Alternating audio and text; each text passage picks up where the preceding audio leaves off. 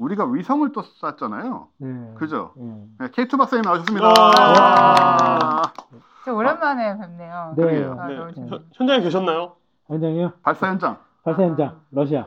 예, 예. 카자흐스탄. 예, 네. 있었을 리가 없죠. 아, 사실 보통 우리나라에서 발사하는 모든 현장에 K2 박사님이 안 계신 걸로 유명하죠. 아, 그렇구나. 지난번 못 갔고요. 그걸로 유명하세요, 심지어. 네, 야. 그렇습니다. 안 계시죠? 심지어 시험 발사 현장에도 안 계시다. 야, 우리 모두와. 같은데도 거의 네, 네. 예, 그 자리에 안 계신 걸로. 네, 한 자국이나 뭐 흔적이나 좀 보러 나중에 다시 가보려고요. 아, 네네. 열차 폐차 관여 안 하셨고. 네. 네, 거의 안 하시기로 또 유명하시죠. 왜 저한테 그런 멍해를 씌우셨지?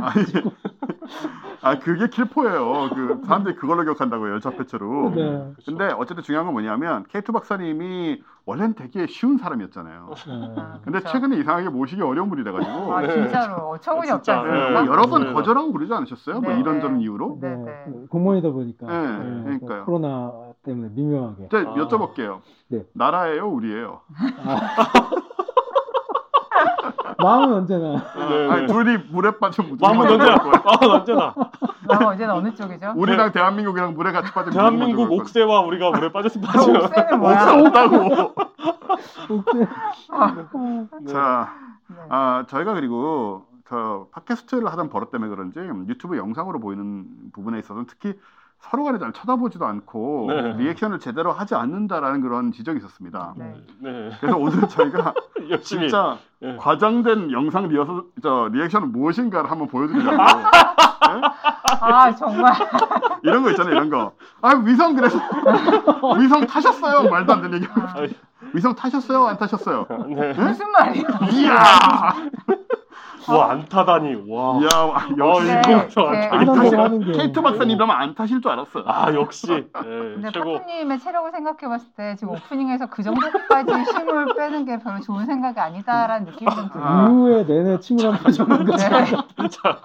졸고. 네. 저거 우리 항우 형 가가지고 예, 그 아, 사진에 맞아요. 보여드렸던 네, 거잖아요. 네, 그거. 저게 지금 차세대 중형 위성 1호잖아요, 어. 그죠? 네. 지금 보시고 계신데 물론 진짜 사진은 아니고 이제 제 상상도지만. 네, 그 그렇죠. 지금 팟캐스트로 보시 들으시는 분들은 이제 저희가 사실 유튜브를 보통 한 일주일 정도 늦게 업데이트를 하니까 살짝 그렇죠. 답답하실 것 같은데 네. 음. 그냥 위성 사진입니다. 네, 그냥 가짜로 그려놓은 사진이죠. 뒤에 배경은 이베리아 반도네요. 네. 예, 아, 그래? 지구는 약간 아, 우리나라 평평해 보이기도. 하고 지구 평평해 보이네 여기. 아, 네. 자, 어쨌든 차세대 중형 위성이라고 검색하시면 사- 나오는 사진인데요. 이 이름이 약간 아쉬워요. 뭔가 좀 뭐, 그러니까 그쵸. 뭐 무슨 뭐, 무슨 뭐 황천길 뭐 이런 아니 뭐 아니, 뭔가 뭐 사람은 안 타지만 아, 네, 네. 아무리 아니 뭔가 좀 이렇게 좀 카리스마 있는 이름 이런 거. 음, 어떻게 그런 이름 좀 우리가 지어주는 옛날에도 그런 얘기 했잖아요. 우리. 네, 네. 이런 이름 우리가 지어줄 수 있다고. 아 근데 그때 항우연 분들한테 우리가 만날 때마다 사실 그 얘기를 하잖아요. 음, 네. 그러면은 되게 안 먹고 뭐 한두 개 하는 것도 아닌데 귀찮게 약간 이런 느낌이 되게 곤란해 하시더라고요. 잘못 아, 생각하시는 네. 거예요. 그게 지금 이제 아 황천길은 이상하고 삼도천은 괜찮지 않습니까? 그것도 안 좋고 차라리 무슨 요단강이라고 해라. 자, 이게 문제가 네. 이름이 외우기가 힘들단 말이에요. 그리고 아, 되게 책임감이 쉬운데요? 생기자. 차세대 중경성 이거보다 어떻게 어렵죠? 차중위 차중 차중위 차중위 아, 1호 약간 1호 사람 이름 같네요. 차중이 더 외우기 차중위 어렵긴 로. 하다. 큰 위성 만들면 차대위 되는 거죠. 네. 아니, 근데 뭐 그런 것뿐만 아니라 농담이 아니고 네. 우리가 이 위성 이름이나 이런 거를 지어 드리면 음. 이게 사실 프로젝트가 뭐 몇백억 이상 들어가는 프로젝트인데 네. 우리는 뭐한 10분의 1 정도만 받으면 그 예산에 지어줄 수 있는 거잖아요. 마케팅비가 그 정도 네, 드는 네. 거지 뭘 아, 해도. 그렇죠. 네. 네. 자, 그만하겠습니다. 네. 이 지금 이제 제가 사진 하나 띄웠는데 이 사진이 이제 카자흐스탄 현장에서 이제 어. 발사하는 그 control room 같은 곳이겠죠. 아 이게 항우연이 아니군요. 아닙니다. 한국이 아니에요. 한국인가요? 한국 같은데? 아, 한국에 있는 눈이 거. 잘안 네, 보여서. 파리 같은데. 아, 아 네. 영어만 다 써져 있고 네. Gateway to Space하고 네. 그래서 저는 카자흐스탄이 현장일 줄 알았어요. 아. 그 저 오른쪽 기둥에 KARI라고 써 있네요. 아, 항공연구원 KARI. 표식이 있네요. 아, 네, 그렇군요. 그렇죠. 네, 왼쪽에. 태극기도 있고. 네, 그러니까 이거는 지금 어, 카자흐스탄이 아니고 우리 항우연의 모습입니다. 네, 다행히도 지금 이 사진을 못 보시는 페- 팟캐스트 청취자 여러분들은 다행으로 생각하시면서 아, 근데 네. 동양 분들이 많이 보이긴 하지만 카자흐스탄에 정말 한인도 많고요. 네. 동양인도 많고. 아니 고려 저- 고려인들이. 그러니까요. 그 네. 랜덤한 집단을 저기 갖다가 넣는 게 아닌데 그게 무슨 의미가 있는 말입니까? 자, 어쨌든 저 항우연에서 이렇게 이제 어, 상황을 모니터링을 하고 또 보시면 이제 사실은 저 많은 분들이 항상 느끼는 건데 뭘 하고 있는지는 모르겠어요. 어, 비슷비슷한 거 띄워두고 있는 PC방, 거, 딴거 PC방, 하는 것 같기도 하고 롤. PC방? PC방 같은 느낌 좀 들지 않아요? 아니면 주식하네 주식. 아, 네, 저 주식. 꼭 아. 주식 화면 같은데 농담입니다 물론 아, 네, 당연히 네. 그렇지 않고요. 네. 어, 열심히 다 맡은 바 임무를 한 분도 어, 빠짐없이 다 중요하신 분들인데 네. 성공을 해서 우리가 이제 교신도 끝내고 그죠? 음. 아 어, 그렇군요. 오늘 지금 녹음하는 날이 화요일인데 이제 월요일 날 음. 어, 발사 성공하고 교신도 끝내고 그랬다고 하는데 우리 K2 박사님은 아무래도 이런 일들에 좀 관심이 많으시잖아요. 그러니까 일전에 나로 우주 센터를 진짜 갔었고요. 네네. 그 mission control room도 들어가 봤었어요. 아, 음, 저기요? 저기 저거는 저기 저기가 거긴지는 잘 모르겠어요. 왜냐면 위성 제어 하는 데가 따로 있고 음. 아, 그러니까 발사체 발 통제하는 데가 따로 있는데 네네 나로는 이제 그 나로 외나로도에서 쐈으니까 음. 발사체. 예 근데 갔을 때 당시에 러시아랑 같이 협업을 했잖아요. 어. 음. 그러다 보니까 설명을 해주시는데 그 러시아 전문가와 한국인 전문가가 의자를 두 개를 놓고 음. 컴퓨터 앞에 같이 앉아가지고 음. 같이 통제를 했다고 그러고 음. 예, 그래서 그쪽 가서 이렇게 설명을 들었던 게 로켓 전체에 대해서 mission control center에서 최종 confirm을 하는 이제 중앙에서 그, 그 의사결정을 하는 네. 사람 음. 집단이 있고 그 다음에 그 로켓 주변의 환경을 갖다가 계속 관측을 해서 음. 기후라든가.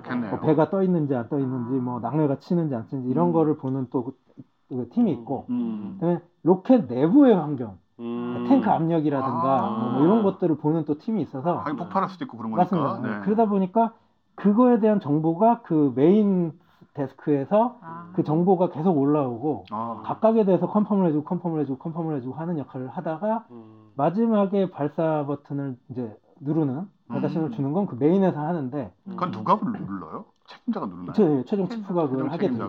네. 어. 근데 되게 재밌는 얘기 하나 들었던 거는 어보트를 시키는 거예요. 이제 가다가 중지. 네. 얘가 어딘가 다 뭐 민거루지자 갈것 같다 싶을 때 네. 중지를 누르는 사람은 딴 방에 가 있다고 해요.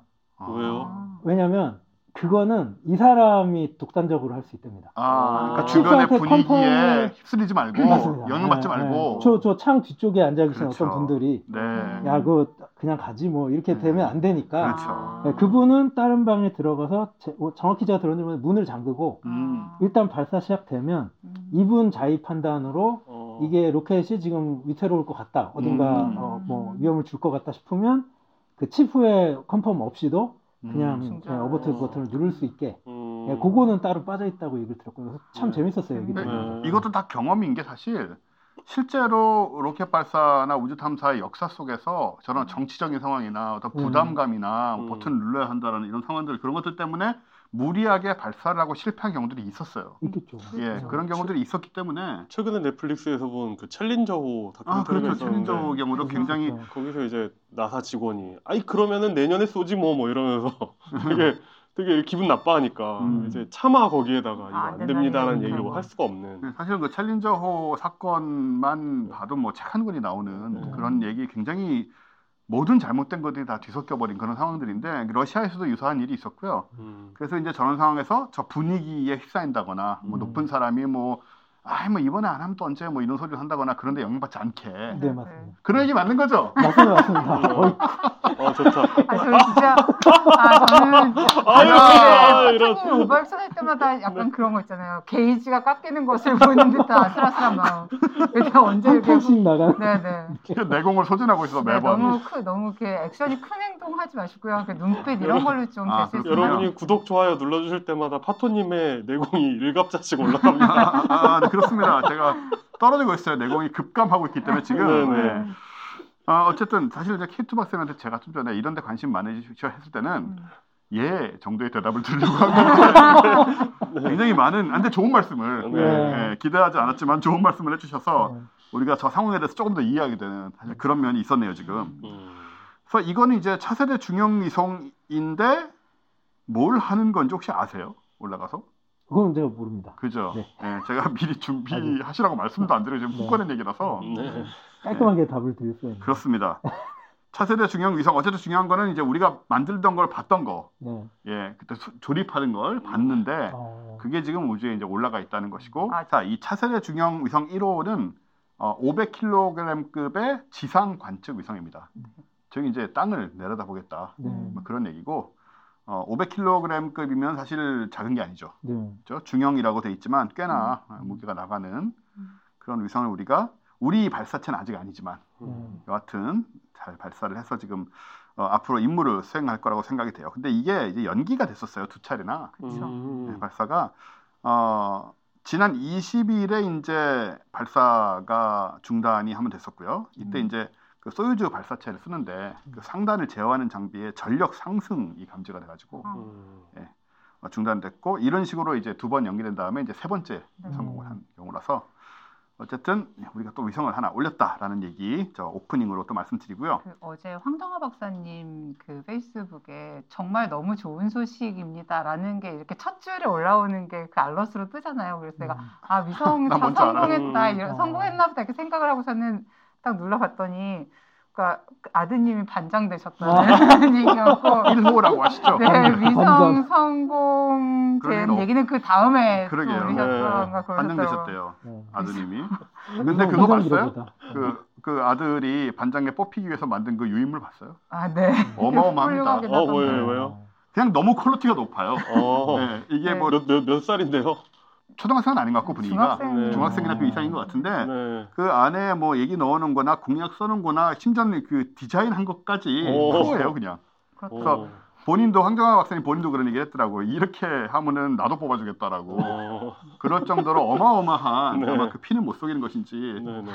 근데 호부 밑에 견자 없다고 네. 여기는 물론 어머니입니다만은 네. 그래서 굉장히 그 정리하고 이렇게 이런 부분이 뛰어나다는 생각을 좀 깜짝 놀랐어요 보면서 아, 어, 사실은 그 정도로. 호프 밑에 견자도 많죠. 많죠 네. 많습니다 네. 네. 호부 뭐 자, 중요한 게 아니니까, 아, 그게 네, 중요한 게 아니니까, 게 지금.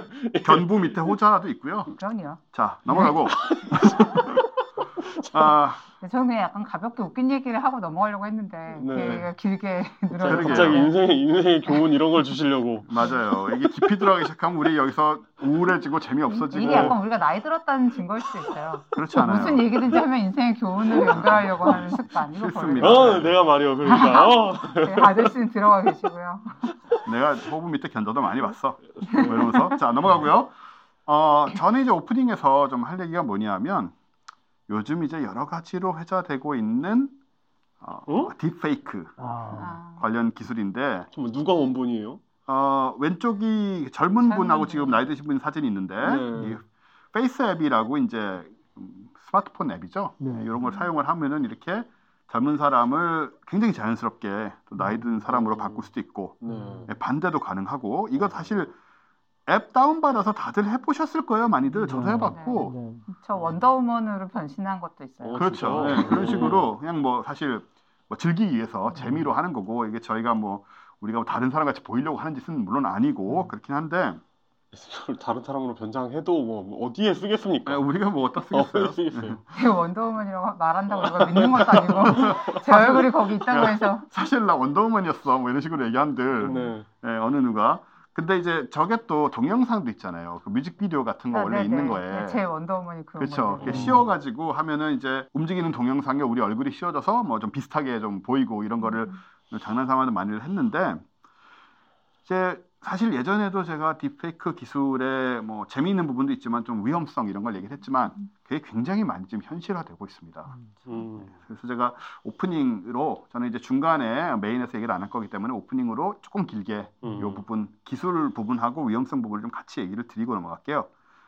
일단은 지난 2월에 청와대 국민청원에 글이 하나 올라오게 되죠. 음. 한 달간에 이제 40만 명이 서명을 할 정도로 음. 뭐냐하면 어, 여성 연예인들을 고통받게 하는 불법 영상 딥페이크를 강력히 처벌해 달라. 어. 네, 이런 게 올라왔었습니다. 어, 그게 그 정도로 심각하구나. 이 문제 지금 심각해요, 꽤나. 음. 이게 우리는 나이가 있기 때문에 못 느낄 수 있어요. 근데 젊은 사람들 세상에서는 아. 이게 이 정도로 심각하네요. 예, 청와대 청원이 올라오고 40만 명이 서명을 할 정도로 심각한 문제인데 음. 음. 네덜란드의 2019년 보고서에 따르면 지금 이제 온라인에 유포되는 딥페이크 네. 이 합성 영상물 가운데 96%가 음란 영상물입니다. 음. 아, 진짜요? 96%면 다라고 해도 과언이 아니죠. 음. 아. 그리고 영상 속 피해자의 25%가 케이팝 아이돌이에요. 어, 진짜 아, 전? 세계적으로? 네, 전 세계적으로. 음. 즉 거의 100%에 가까운 것이 어, 어, 음란물인데 그 중에 4분의 2일이 K-팝 여성 아. 아이돌을 음. 어, 어. 변조하고 있다는 거죠. 이게 지금 문제가 굉장히 심각한 거예요. 그러니까. 어, 근데 이제 기술을 다 아시겠지만 우리 삼태성지에서도 뭐 당연히 몇 번 했던 얘기인데 이 기술의 발전이라는 게 속도가 너무나 빠르고 네. 그리고. 기술 발전을 뭐 막거나 통제하거나 이제 사실 딥페이크 기술 자체는 뭐 선악이 있는 게 아니니까 음. 아, 그러기 굉장히 어려운 부분이고 그렇기 때문에 이제 법이라든가 무슨 사람들의 어떤 인식이라든가 이런 게 지금 못 쫓아가는 거예요 이거를 음. 이 변화를 네.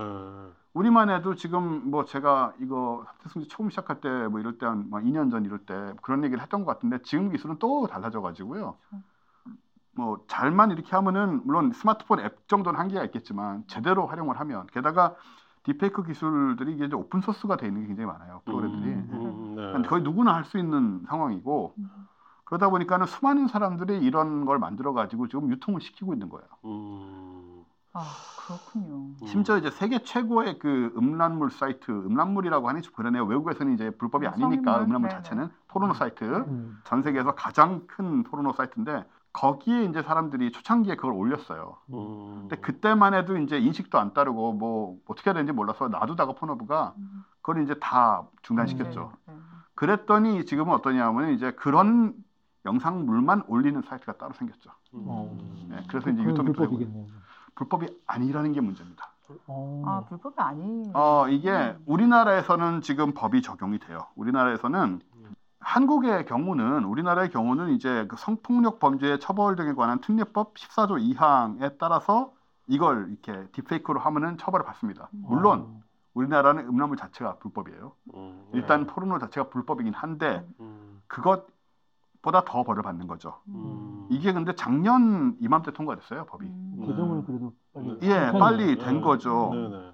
어, 그래서 그나마 다행인데 외국의 경우는 대개 이 법 자체가 없습니다. 음. 왜 문제가 되냐면요.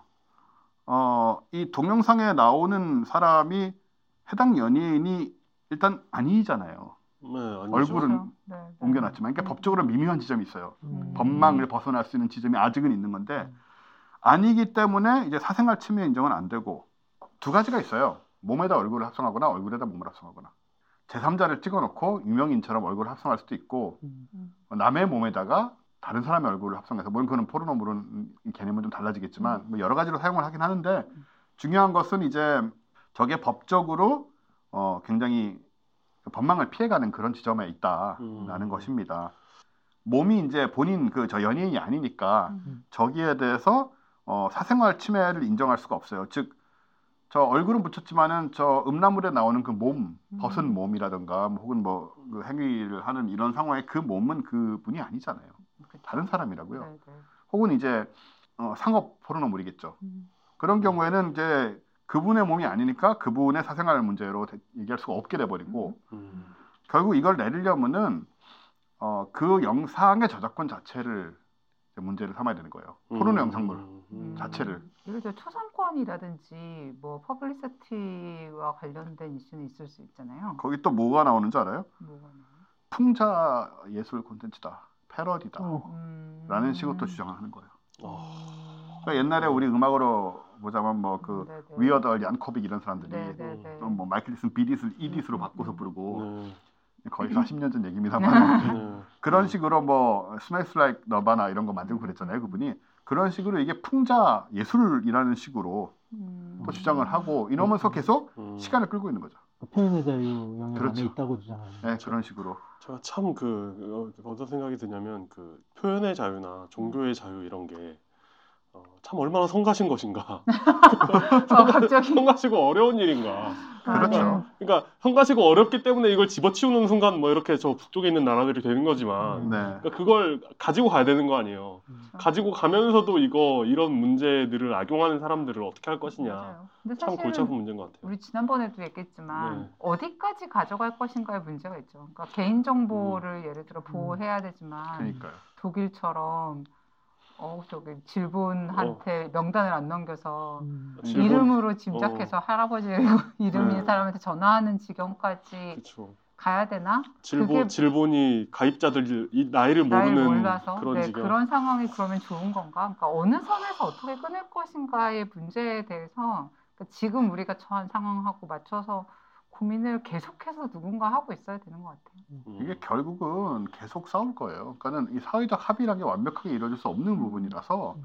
여기에 대해서 뭐 나라마다 조금씩 다르고 또 개인마다 또 입장이 다른데 어쨌든 뭐 법이라든가 제대로 정리는 되겠지만 끊임없이 논쟁이 벌어지고 이렇게 됐다 저렇게 됐다 마치 뭐 정권 바뀌듯이 음. 그런 식으로 계속 왔다 갔다 하는 얘기가 되지 않을까 어느 정도는 음. 그런 생각이 드는데 여기 굉장히 다양한 뭐랄까요 철학적인 문제들이 사실 따라와요. 음. 예를 들어서 영상의 얼굴을 합성하는 행위는 어느 지점까지 가야 부도덕한 것인가? 예를 들어서 뭐 저런 뭐 포르노물도 있겠지만 음. 그냥 뭐 보통 사람이 걸어가고 있는데 내 얼굴을 합성을 했다. 혹은 뭐 몸이 예쁜 사람한테 내 얼굴을 붙였다. 아니면 뭐 진짜 어떤 정치적인 풍자를 위해서 그렇죠. 뭐 그럴 수 있는 김정. 김정은 이 연설하는 걸 자기 나라 대통령 얼굴로 뭐 바꿔가지고 음. 뭐뭐뭐 대사를 대사를 넣는다거나 그거는 이미 이제 푸틴이라던가 트럼프를 아, 통해서 하죠. 이루어진 일이라 네. 그러거든요. 예. 음. 그런 건 우리 보면서 웃잖아요. 하하 이러면서. 예. 그런데 어 그것과 예를 들어서 제가 길에 뭐 헬스클럽에 갔다. 음, 일어날 수 없는 일이지만 일단 헬스클럽의 도로 향해 갈 수는 있는데 도착할 수는 없죠. 네 영원히 무한히 가까우실 네, 수 있지만 아킬레스, 그러니까 거북이를 이기지 못한 아킬레스처럼. 네, 네. 영원히 도착할 수 없습니다. 네. 헬스클럽을 갔는데 거기에 굉장히 몸이 좋은 사람이 있는 거예요. 음. 그냥 거기다 제가 얼굴을 합성을 해가지고 음. 막막 3대 500 뭐 이런 거 하는 거 그게 뭐야? 그런 말 하잖아요. 3대 5, 3대 500. 예, 요즘 그 3대가 뭐더라 그거? 3대 500 친다고 이야기를 하죠. 네, 그냥 뭐 네. 웨이트 관련된 아, 일인데 네. 네. 네. 그거 하는 거를 제 영상을 입혀서 제 얼굴을 입혀서 동영상을 만들었단 말이죠. 음. 그래가지고 사람들한테 아무도 저라고 안 믿겠지만 재미로 그냥 페이스북에 올린 거예요. 음. 근데 이런 경우에 어 그분은 얼굴이 안 나왔잖아요. 음, 그죠? 몸만 봤어요, 그냥. 음. 음. 그러니까 과연 초상권은 어디까지인 것일까? 음. 스쿼트 벤치프레스 데드리프트 예. 네. 그런 거 올리면서 그런 게 오- 그게 이제 3대. 예, 3대, 아, 네. 3대 500을 넘어야 된다 뭐 이런 얘기가 아, 요즘 나오는 얘기인데 네. 어쨌든 어, 그것이 그러니까 어, 얼굴에 나의 초상권이라는 게 나 정말 나의 얼굴에 관한 것이냐 아니면 어디까지냐? 아니면 어, 구분 가능한 내 근육의 어떤 그 그러니까요. 고유 고유한 배치까지도 초상권에 들어가야 하는 거냐. 그러니까요. 그리고 이제 그 근육이라는 것이 뭐 예를 들어서 음. 남들이 길 가는 사람을 옷 입고 지나가는 사람을 보고 그 근육을 알아보는 것도 아니고 음. 뭐 이런 식의 문제 있잖아요. 물론 지금은 뭐 여성들 같은 경우에 뭐 다리라든가 이런 거는 합의가 돼 있는 사회적으로 또 음. 성적인 접근이라든가 음. 그거는 또 다른 얘기니까 이거는 음. 뭐 이런 식의 문제들이 일어날 수 있고요. 그리고 어 예를 들어서 제가 이런 식의 영상을 올렸을 때 이게 정말 진지하게 저라고 주장을 하면 모르지만 음. 재미로 했습니다. 헬스클럽에 몸 좋으신 분 계셔서 제 얼굴 합성해 갔어요 했는데 누가 피해를 입는 것인가 여기에 음. 피해 입는 자가 존재하는 거 아닌가 뭐 이런 식의 미묘한 문제들이 있다고요. 음. 이게 BBC에서 짚고 들어간 부분이었어요 이게 음. 사실은 그러니까 들어보면 이게 생각만큼 간단한 문제가 아니라는 걸 알 수가 있는 거죠. 음. 그러니까 그걸 또 악용을 하는 사람들이 있는 것이고 음. 물론 어떤 경우에도 케이팝 여성 아이돌은 물론이고 어떤 여성이든 간에 포르노물에 얼굴 합성하는 것은 범죄가 돼야 됩니다. 그건 뭐 음. 당연히 이건 뭐 네. 음. 무슨 제론의 여지도 없는 얘기지만 우리나라는 그래도 빨리 어떻게든 그걸 할수 있는 그런 게 생겼는데 음. 해외는 또 이런 게 느려요. 음. 뭐 아시겠지만은 이런데 이제 접근하는 방식도 다르고 우리하고 음. 반응도 느리고 하다 보니까 좀 약간 좀 무주공산 같은 상황으로 이게 퍼지고 또 해외에서 퍼진다는 게 중요한 게 뭐냐면 케이팝 스타라는 것은 더 이상 우리나라에서 활동하는 사람들이 아니잖아요. 음. 그러니까 지금 아까 96%에 뭐 25%라고 얘기했는데 대부분이 외국에서 이루어진 작업인 거예요. 음. 그러니까 우리나라 법으로 어떻게 할 수가 없어요. 음. 음. 그러니까 우리나라 내에서 뭐 하- 법으로 다스릴 수 있다 없다가 의미가 별로 없는 거죠. 이런 경우는. 음. 그렇습니다. 그래서 제가 얼마 전에 그 웹툰을 보면서 웹툰에서 이제 이 딥페이크를 다루고 있는 그런 것도 봤어요. 음. 네, 그런 것도 봤는데 그때는 불과 한 1년 전, 네, 뭐 아직도 아마 연재하고 있는 웹툰일 거예요. 원래 그런 걸 제가 많이 보니까 근데 한 1년 전 이럴 때만 해도 보면서 에이 뭐 저런 게 되겠어 이런 생각을 했거든요. 음. 왜냐하면 어떤 장면이 나오냐면 일부러 어떤 여자분을 모함하기 위해서 그 여자분이랑 비슷하게 생긴 사람이 고양이를 학대하는 영상을 찍어요. 음. 길고양이를 막 때리고 막 음. 엄청 막 정말 누구나 공분하잖아요 이제 그런 음. 거에. 음. 그 다음에 거기에 얼굴을 씌운 거예요. 음. 그래서 사회생활을 아예 할 수 없게 만들어버리는 어. 음. 그걸 유튜브 이런 데 유통을 시켜가지고 그런 영상이 나오길래 음. 에이 뭐 저게 지금 되겠냐 저렇게까지 생각했는데 이 채널 뭐 충분히 되지 않을까 싶거든요. 음. 그러게요. 예. 음.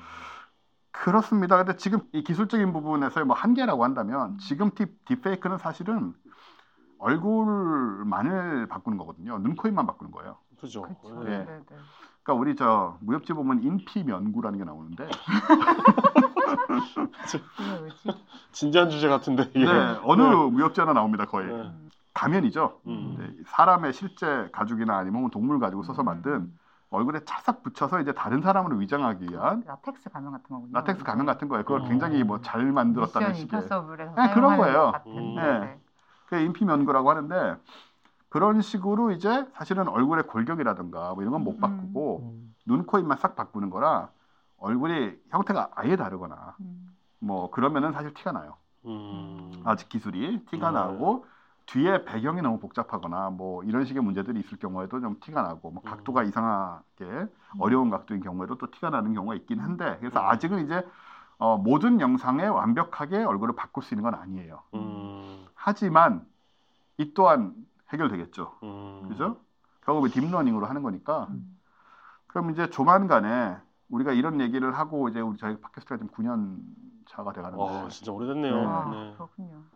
이런 식으로 하다가 뭐 지난번에 우리 딥페이크 다루지 않았나요? 하면 한 2년 지나 있고 맞아, 음. 맞아. 네. 그렇죠. 어. 그러고 나면 이제 진짜 모든 영상에 다 딥페이크가 어, 사용되는 요거 지금 아이언맨에다가 탐 크루즈 아. 입힌 거거든요. 아. 와, 진짜. 괜찮다.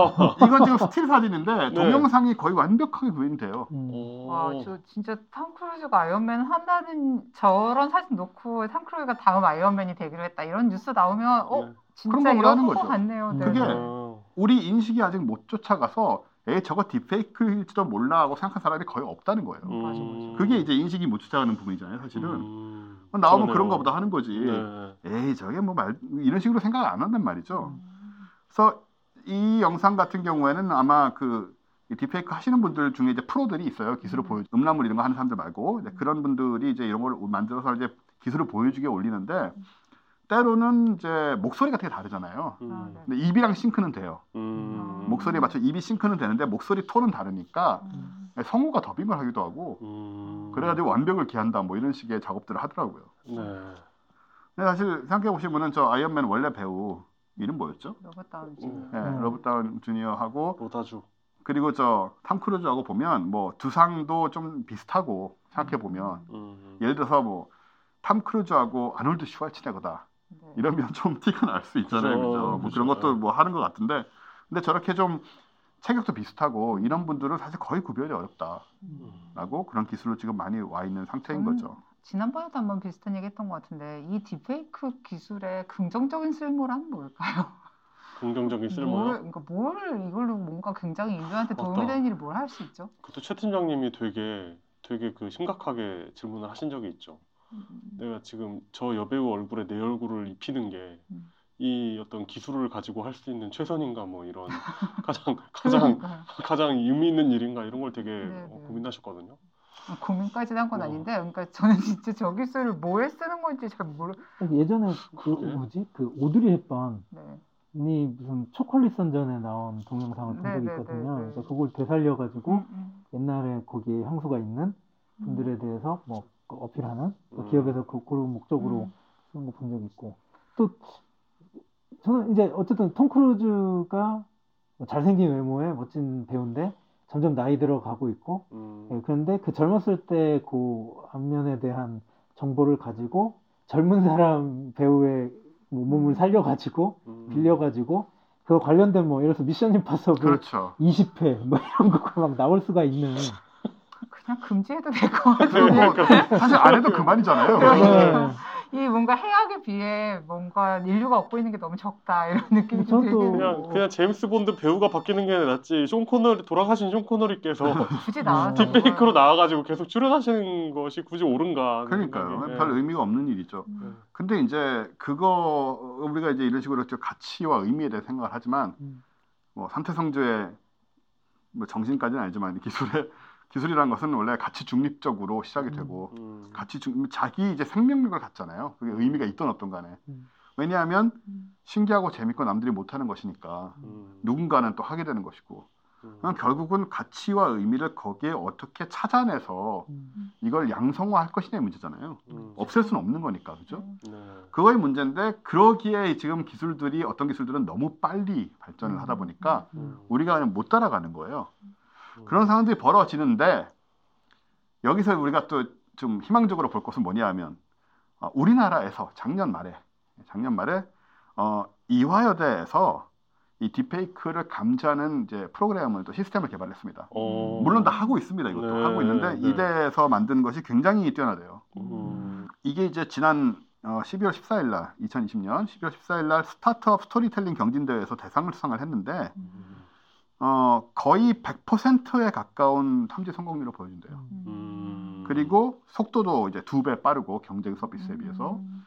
그래서 어쨌든 지금 나온 딥페이크는 이런 기술을 사용하면 100% 감지할 수 있다. 음. 인 것이죠. 근데 지금부터 이제 뭐가 되겠습니까? 그 바이러스와 그 백신의 싸움이 되는 네, 거죠. 그렇죠. 음. 예, 컴퓨터 바이러스와 백신의 싸움도 마찬가지고 네. 계속 이건 발전해 나갈 것이고 음. 또 뭐가 딥페이크인지 계속 또 추적해 나갈 것이고 음.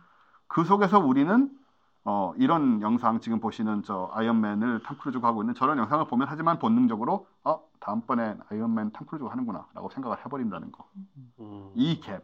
음. 네, 그, 그 싸움은 그 싸움은 기술 바닥에서 일어나는 것이지 우리의 일상에서 벌어진 싸움이 아니잖아요. 음, 그리고 의, 의외로 굉장히 이거보다 훨씬 그 어떤 그 조잡한 것에도. 쉽게 속는 사람들이 의외로 많기 때문에. 네. 그러니까 우리는 흔히 아니 그런 거에 속냐 바보야 이렇게 생각하는 경우가 있지만 네. 그뭐 피해자나 속은 사람을 탓하기에도 좀 그렇습니다. 신경 안 쓰면은 속기 쉽거든요. 아, 그- 저는 제가 같이 아 그러니까 제가 알고 있는 사람 중에 제일 똑똑하다고 생각하는 항상 제가 이제 그 선배랑 일을 할 때는 그러니까 제가 그선제 저랑 같이 일하던 팀장님 여자 팀장님이었는데 그 팀장님한테 제가 뭐를 보고하러 가면 세 번 내에 제가 잘못된 걸 찾아내는 약간 어, 정말 슈퍼 스마트하다고 항상 생각하던 여자였는데 이분이 그 전화로 걸려오는 보이스피싱에 음. 당하신 거예요. 어. 저는 이 얘기가 정말 너무 어처구니 없는 아니 어떻게 어떻게 팀장님 같은 사람이 그런 거에 당할 수가 있냐고 했는데 그 스토리를 쭉 이렇게 따라서 가보면 아 그래 음. 그럴 수도 있겠다 생각이 들더라고요. 음, 맞아요. 어. 네. 대비되지 않고 익숙하지 않은 네, 곳에는 네. 우리가 굉장히 취약한데 어떤 일이 있었냐면 제가 옛날에 방송 작가 할때 음, 다큐 음. 만들 때 그때 이제 인터뷰를 따게 되면 사례자 영상이니까요. 인터뷰를 따게 되면은 그 교수님 이런 분들이 음. 이제 얘기를 하다가 뭐 우리도 그렇지만 버벅거리기도 하고 음. 뭐 말이 틀리기도 하고 그러잖아요. 그러면은 오디오는 그나마 쉬운데 음, 비디오는 영상을 끊어야 되잖아요. 그죠. 어. 그럼 그럴 때 튀죠 영상이 네네. 이렇게 하, 이렇게 있다가 탁 튄단 말이에요. 네, 네. 뭐 그거를 디졸브를 하기도 하지만 음, 음. 예, 뭐 튀는 걸 그냥 뭐 어쩔 수 없는 거니까라고 생각하고 한단 말이에요. 음. 방송국에 어떤 전화가 오는지 아세요? 조작이라고 인간이 저렇게 움직일 수 없다고 아이고. 어, 탁 튀는 거를 사람이 움직였다고 생각한 거예요. 어, 또 그럴 수가 있지. 어, 예. 그런 전화가 많이 와요. 어 진짜. 지금 오. 뭔가 우리 팀장님을 모욕한 것 같은데. 어. 아, 그분하고는 다른 상황이지만 아, 이거 그- 아, 굉장히 근데- 놀라운 일이죠. 아 근데 진짜 그냥 그런 거 있어요. 그러니까 믿고 싶은 거 아니면 그냥 별로 신경 안 쓰는 건 되게 쉽게 속습니다. 예를 그- 들어 아이들 저, 저희 첫째가 맞아요. 지난 겨울에 산타는 어느 나라 사람이야? 이렇게 물어보더라고요. 그래서 막, 막 땀이 막 이렇게 흐르면서 막, 막 흐르면서 핀란드 사람이라고 돼 있지 예? 핀란드 사람이다. 그랬더니 그래? 한, 한국 산타도 있겠네 이러면서 산타가 핀란드인일 리 없다. 이렇게 여러 언어를 할 수 없는 하면서 음. 어떻게 하루에 다 돌아다니지? 막 이런 질문을 하는 거예요. 근데 그거 막 이제 막 그 막 땀을 막 이렇게 막 흘리면서 뿜어내면서. 막 아무 아무 말이나 막 그막그 네. 핑계를 대, 댔는데 크리스마스 날 아침에 선물을 음. 주니까 그 의심 모두 사라지더라고요. 음. 아. 그러니까 정말 음, 그내 눈앞에 선물이 있으니까. 어, 음. 없구나라는 결론에서 한 반발짝 앞에 있는데 아, 그쵸. 선물을 보는 선물이. 눈앞에 있으니까 그러니까. 그냥 아, 있구나요. 그, 어, 그냥 그게 의심이 없어지더라고요. 예. 음. 그리고 이제 그 부분은 이제 나는 슈레딩거의 고양이라 뒤쪽을 잘 보시면 거기에 대해서 대처할 수 있는 기가 막힌 논리들이 나와 있습니다. 네네네. 어쨌든 음. 어, 그 영상 그 보시는 분들을 제가 만들었던 우리 다큐 같은 경우 음. 그 튀는 영상 움직이는 것 같은 것도 음, 그분들이 이 영상 편집의 메커니즘을 전혀 모르니까 음. 뭐알 이유도 없고 음. 요즘이야 이제 대충 감으로라도 아시겠지만 그런 분들이 이제 처음 접하니까 너무 이상하게 움직인다라는 음. 느낌으로 음. 저것을 이제 물론 조작이라고 다 의심하는 건 아니지만 문의를 해요. 저 음. 왜 저러냐고 이상하게 움직이는데 사람이. 나 분명히 내가 분명히 이상한 걸 봤어. 예, 그런 거예요. 그런 식으로 하는 거예요. 그러니까 그렇게 우리가 생각하는 것과 달리 우리도 마찬가지죠. 어떤 분야에서는 그죠? 음, 그렇기 때문에 사실은 사람은 뭐 감각으로 내가 느끼고 받아들이고 보고 이런 것들을 본능적으로 가장 먼저 캐치하는 음. 그렇게 진화한 존재잖아요. 생각하기 전에. 네. 그러다 보니까는 이제 지금 이런 식의 감각의 혼란을 만들어내는 여러 가지 기술이나 이런 것들에 어, 기본적으로 대비할 수 있는 그런 인자를 갖고 태어난 존재는 아니란 거죠. 우리가. 음, 그래서 결국은 제도라든가 뭐 인식, 뭐 교육 이런 걸로 이걸 해결해 나가야 되는 그런 것들이 기술이 발전하면 발전할수록 산처럼 쌓여간다는 게 문제입니다. 음. 그래서 우리 최 팀장이 저 안티 테크놀로지잖아요. 네, 아니, 네, 아닙니다. 그것도 그렇지 이해하는. 게 어떤 그렇죠. 그런 자연혁명 이런 얘기를 하진 않지만 자연혁명도 무슨 자연혁명은 뭐야? 들어봐요. 사이트에서 더 나아가서 자연으로 돌아가고 있으니까 저는 옥상에서 농사를 지으시고 네. 아, 네, 그렇죠. 네. 옥상에서 농사를 열심히 네. 귀동 귀천으로 귀결될 것 같은. 네. 그러니까요. 콩나물 아니 이런 오- 거 키워요? 옥- 옥상에 토마토 네 그루 심었다고 기둥 기촌으로 연결되는지 잘 모르겠지만 야. 아무튼 네. 토마토 금방 죽는 거 아니에요 또? 아니, 나 작년에 토마토 엄청 잘 올해 파도? 심었어요. 아, 그럼요. 수확해가지고 다 먹, 직접. 먹고. 아, 네, 맛이 없었어요. 자 이렇게 딥페이크 얘기 드렸고요. 저는 이제 오프닝이 좀 길어지긴 했는데 어쨌든 뭐 제 메인 얘기라고 생각하시고 여기까지 하고 전하는 말씀 듣고 계속하겠습니다. 야야야 잘 들어봐 내가 오늘 버스를 탔는데 말이야 내 앞에 한 명 학생입니다. 두 명 학생입니다. 드디어 내가 딱 찍는데 글쎄 거북입니까? 어이가 없네 뻐근한 거북목, 구부정한 어깨, 뒤틀린 골반까지 바디로직 탱크탑과 타이즈로 자세 바로 잡으세요. 남녀노소 누구에게나 좋은 바디로직. 지금 소중한 분께 바른 자세를 선물하세요.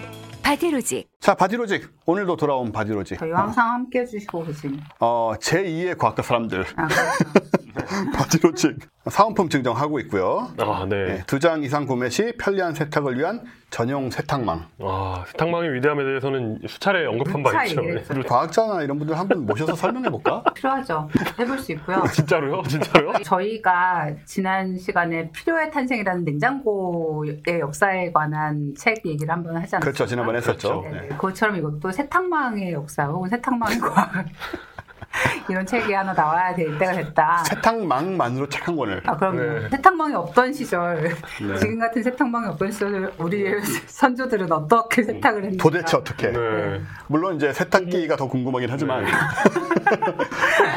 호모 하빌리스는 자신의 모피옷을 어떻게 빨았을까 이런 거. 빨았을까. 그렇죠. 네. 네, 드라이 클리닝 했을까요? 그 당시 아, 그 당시에는 제 생각에는 그냥 새로 샀다.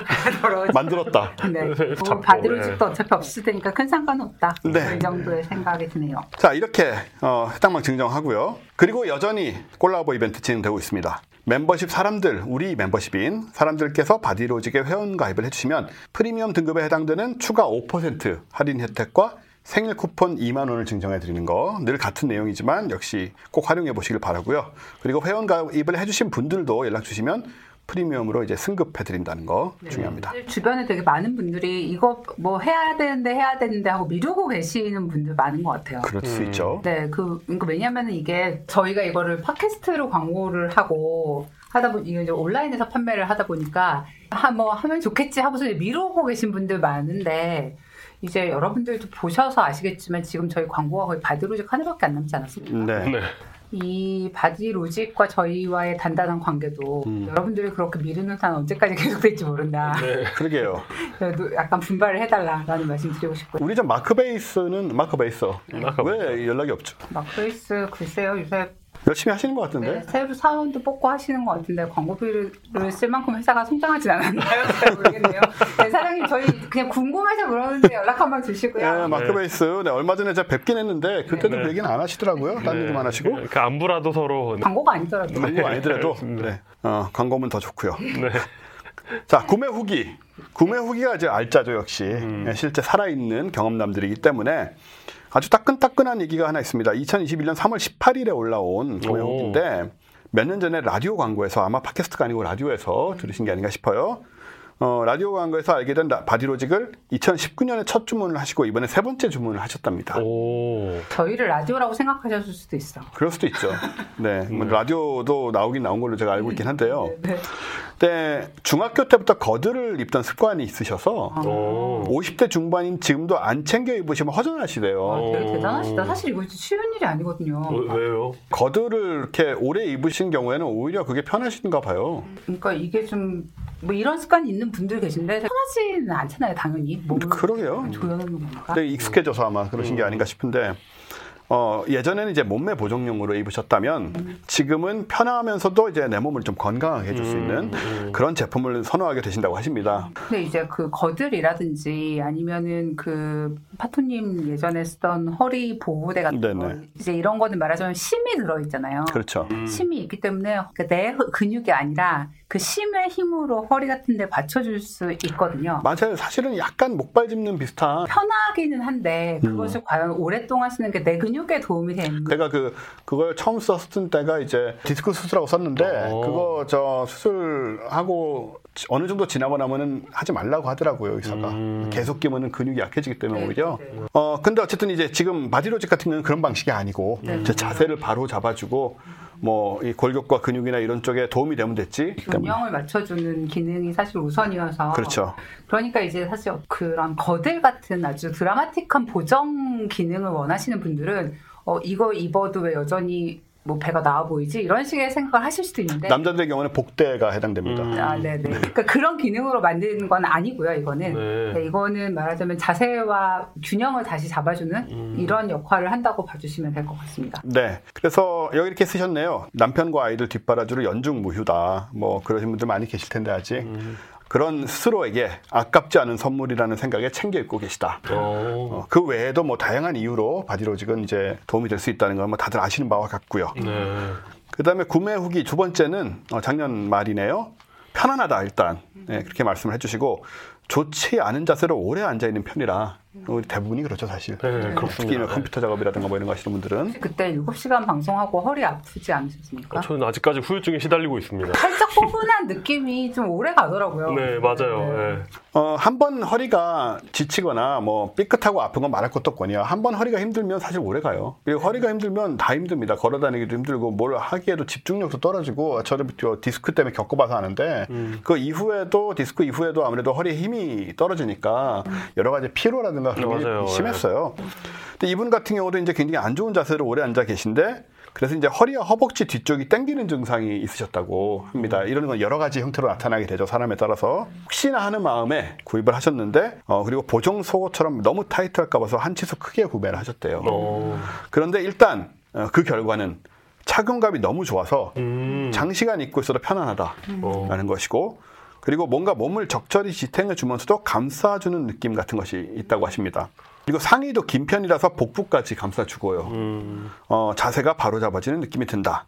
또 어깨, 허리, 허벅지 등등을 받쳐주는 느낌이라 여기저기 불편했던 몸이 전체적으로 편안해진다고 하시거든요. 네, 이 사실 상의 긴 편이다 이런 거는 진짜로 입어본 분들만 알수 음. 있는 건데 뭐냐면 은근히 불편하거든요. 이게 얇아가지고 예를 들어서 아랫배 가장 튀어나온 부분에 걸려있다라고 하면 음. 위로 말려 올라가는 게 되게 불편하거든요. 네. 근데 이거를 이제 싹 감싸줄 정도로 충분한 길이인 게 사실 되게 좋, 좋고요. 이제 사놓고 안 입으시는 분들 너무 많, 어. 많잖아요. 네. 지금 파토님 같은 경우도 음. 저는 그때는 몸이 너무 아팠고 지금은 이제 다이어트를 하고 살을 빼느라 사실은 뭐 웬만한 건 다 안 하고 뭐 운동도 전혀 안 하고 있었는데 이제부터는 제가 운동도 시작하고 조금 네. 음. 조금이나마 네, 네. 시작하고 뭐 바디로직도 착용할 생각입니다. 네, 근데 이거를 일단은 몸에서 한번 몸에 한번 붙여 놓으면 음. 이게 벗으면 약간 되게 허전하고 불편할 정도로 좀 되게 편하게 적응하실 수 있거든요. 그렇죠. 네네. 그러니까 그냥 밖에 뭐 나갈 때 옷 같은 거 입기 조금 신경 쓰이시면 집에서라도 일단 좀 입고 네. 뭐 운동하거나 움직이면서 좀 적응하시는 것도 그래서 여기서 제가 이렇게 좋다고 얘기하면서 제가 안 입는 거에 대한 오해가 있을 수 있는데 방금 말씀드린 것처럼 저는 이제 여러 가지 상황들이 있었습니다. 예, 그래서 이제 너무 살이 찐 상태였고 빼는 상태 이런 등등의 문제로 인해서 좀 조심스러웠던 부분이 있었는데 예, 결코 이제 기능을 믿지 못해서라든가 뭐 그런 게 아니라는 점을 확실하게 얘기 드리고 네. 그리고 저 역시 요즘 허리가 점점 더 안 좋아져서 다시 네. 예, 굉장히 좀 필요합니다. 다른 모든 부위와 마찬가지로. 다른 모든 부위와 마찬가지인데 조금 빠르게 안 좋아지는 느낌이 있었어요. 아, 진짜요? 예, 살 뺐는데 왜 안 좋아져? 어, 왼쪽 허리에 디스크가 원래 있었는데 그래서 오른쪽 허리 수술할 때도 있었어요. 있었는데 오른쪽 허리가 갑자기 터진 건데 음. 이 디스크가 이제 괜찮을 땐 괜찮다가 안 괜찮을 때는 또, 또 이렇게 오고 그래요. 음. 그래서 좀 조심해야 되는 상황이라 저도 이제 활용을 해야 되고요. 입고 많이 걸어야 효과가 있다는 말씀을 저희가 여러 번 드렸기 때문에 또 지속적으로 착용하시면서 또 많이 걸어보실 생각이라고 하시고 네. 무엇보다도 거북목인 수험생 조카를 위해서 추가 구매를 하시겠다. 오. 네, 거북목. 네, 거북목은 우리가 이게 이 현대인의 질환이라고 해도 과언이 아닌데 음. 예, 누구나 거북목이 되고 있는 상황인데 어, 인간은 인간으로 살아야 된다. 거북이가 아니라. 거북이가 아니라 네. 예, 거북이 물론 귀여운 동물이고 좋은 동물이지만 우리가 거북이가 돼야 되는 건 아니니까 그렇죠. 어, 추가 구매를 한다고 하시고 그리고 지난번에도 말씀드렸지만은 한 번 구매를 하시면 꼭 두세 개씩 사시는 분들이 굉장히 많으세요. 그렇죠. 예, 뭐 떨어져서 그러기도 하지만 뭐 주변에 선물 주시고 뭐 이런 경우가 굉장히 많은 걸 보면 이 바디로직이 좋은 제품이다. 네, 그런 마음 너무 좋지 않습니까? 그 내가 이게 너무 좋은 게 확실해서 음. 이, 나 내가 좋아하는 사람들 것도 같이 챙기는 그런 마음 같은 거. 그럼요. 아름답잖아요. 그렇죠. 그런 마음이 사실 근데 우리가 이런 조카라든가 뭐 부모님이라든가 뭐 드릴 게 마땅치 않을 때가 많아요. 맞아. 그래서 우리 그냥 현금 드리고 네. 뭐 그러잖아요. 밥이나 같이 먹고 이런 식으로 때울 때가 많은데 왜냐면 뭐가 필요한지 모르거든요. 맞아요. 요즘 같은 세상에 무슨 옛날처럼 무슨 학용품 선물해주고 조카라고 학용품 없는 사람이 누가 있고 맞아. 어, 부모님한테 네이 드리고 뭐 이거 아니잖아요. 네. 그렇죠. 어떤 바디로직도 네이 아니에요? 아닙니다. 내가 아니에요. 아, 네, 그래서 네. 바디로직은 어, 내복이 아닙니다. 음. 그래서 이런 건 하지만은 누구에게나 도움이 될 수 있는 것이기 때문에 사실은 선물로 드리기에도 굉장히 좋죠. 그런 점에서 이번 봄 이제 또 되고 하니까 아무래도 코로나도 조금씩 가라앉고 백신도 우리가 맞고 있고 조금씩 나아지는 상황이니 아, 올 봄에는 바디로직도 장만하시고 또 주변에도 또 선물로 주셔서 네. 같이 또 활용했으면 좋겠다 그런 생각이 듭니다. 여기 또 사장님이 마지막에 뭔가 부호도 아니고 이런 걸 써주셔서 제가 읽을게요. 따뜻한 봄 기운 느끼며 입고 걷자 바디로직. 바디로직.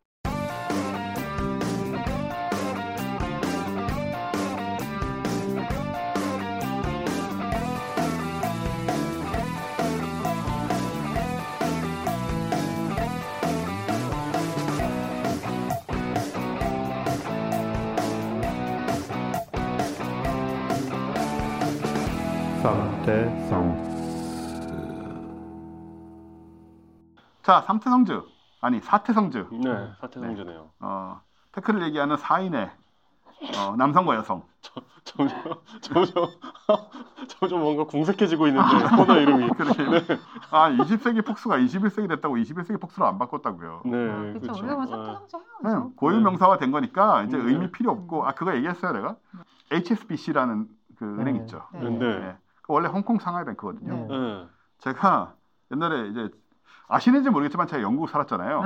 아, 제가 진짜 몰랐네요. 아, 처음 듣네. 어, 여왕, 여왕을 보호하소서. 네. 네.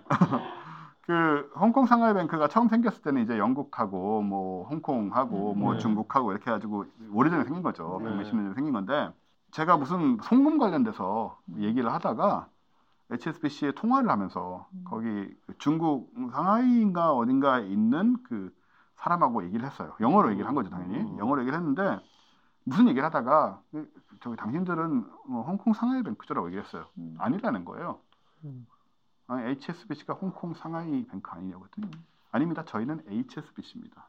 음. 어, 그런 게 있죠. 예, 네. 그러니까 홍콩 상하이가 가지고 있는 음. 어떤 이미지라든가 한계 같은 것들 때문인지 음. KFC도 마찬가지지만 네. 음. 그렇기 때문에 어. 확연하게 홍콩 상하이 뱅크의 줄임말인데도 그걸 절대 인정을 안 하는 거예요. 음. 네, 그래서 삼테성즈도 마찬가지라는 얘기죠. 제가 하는 얘기는. 음. 그래서 이게 10명이든 20명이 되든 심지어 테크 얘기를 안 하던 음. 아, 심지어. 예, 심지어? 삼태성주는 음. 영원히 심지어 삼테성즈다. 애들이 나와서 테크 얘기를 음. 안한 애들의 삼 애들이 여섯 명이 나와서 테크 얘기를 안 해도 이것은 삼테성즈다 네, 이런 네. 건가요? 어. 네, 100명이 나와서 무술을 해도 삼테성즈입니다. 네, 알겠습니다. 자, 쓸데없는 얘기 그만하고요. 네. 네. 어, 늘 최 팀장이 먼저 했는데 오늘은 그러지 말고 이용 기자가 네. 또 재밌는 얘기를 준비하고 해서 아, 네. 재밌, 아, 제걸 재밌는데 왜요? 막 아니, 제가 보기에는 최 팀장 얘기가 사실은 보다 더 중요하고 어떤 의미에서는 아. 굉장히 지금 어, 어떤 중요한 아, 이야기. 얘기하죠. 네. 되게 또 참신한 얘기예요. 아, 네. 우리가 좀 많이 들어보지 못한 그런 부분이라서 어, 오늘 안 하기로 했고요. 아. 알겠습니다. 네. 두 번째로 하기로 했고요. 네네네네. 어, 자 이영 기자 오늘 흥미로운 얘기 아, 네. 생각할 거리를 좀 던져주실 것 같은데. 두 번째로 갈 만큼 재밌진 않지만 네, 알겠습니다. 어, 뭐냐면 좋은 기사가 네. SBS에서 나와가지고 아. 소개해드릴 겸 예, 이제 좀 조사를 좀 해서 네. 같이 나눠볼까 합니다. 음. 이 기사의 제목은 어, 아이오닉 5 인기 폭발이 골문 상처 터뜨렸다.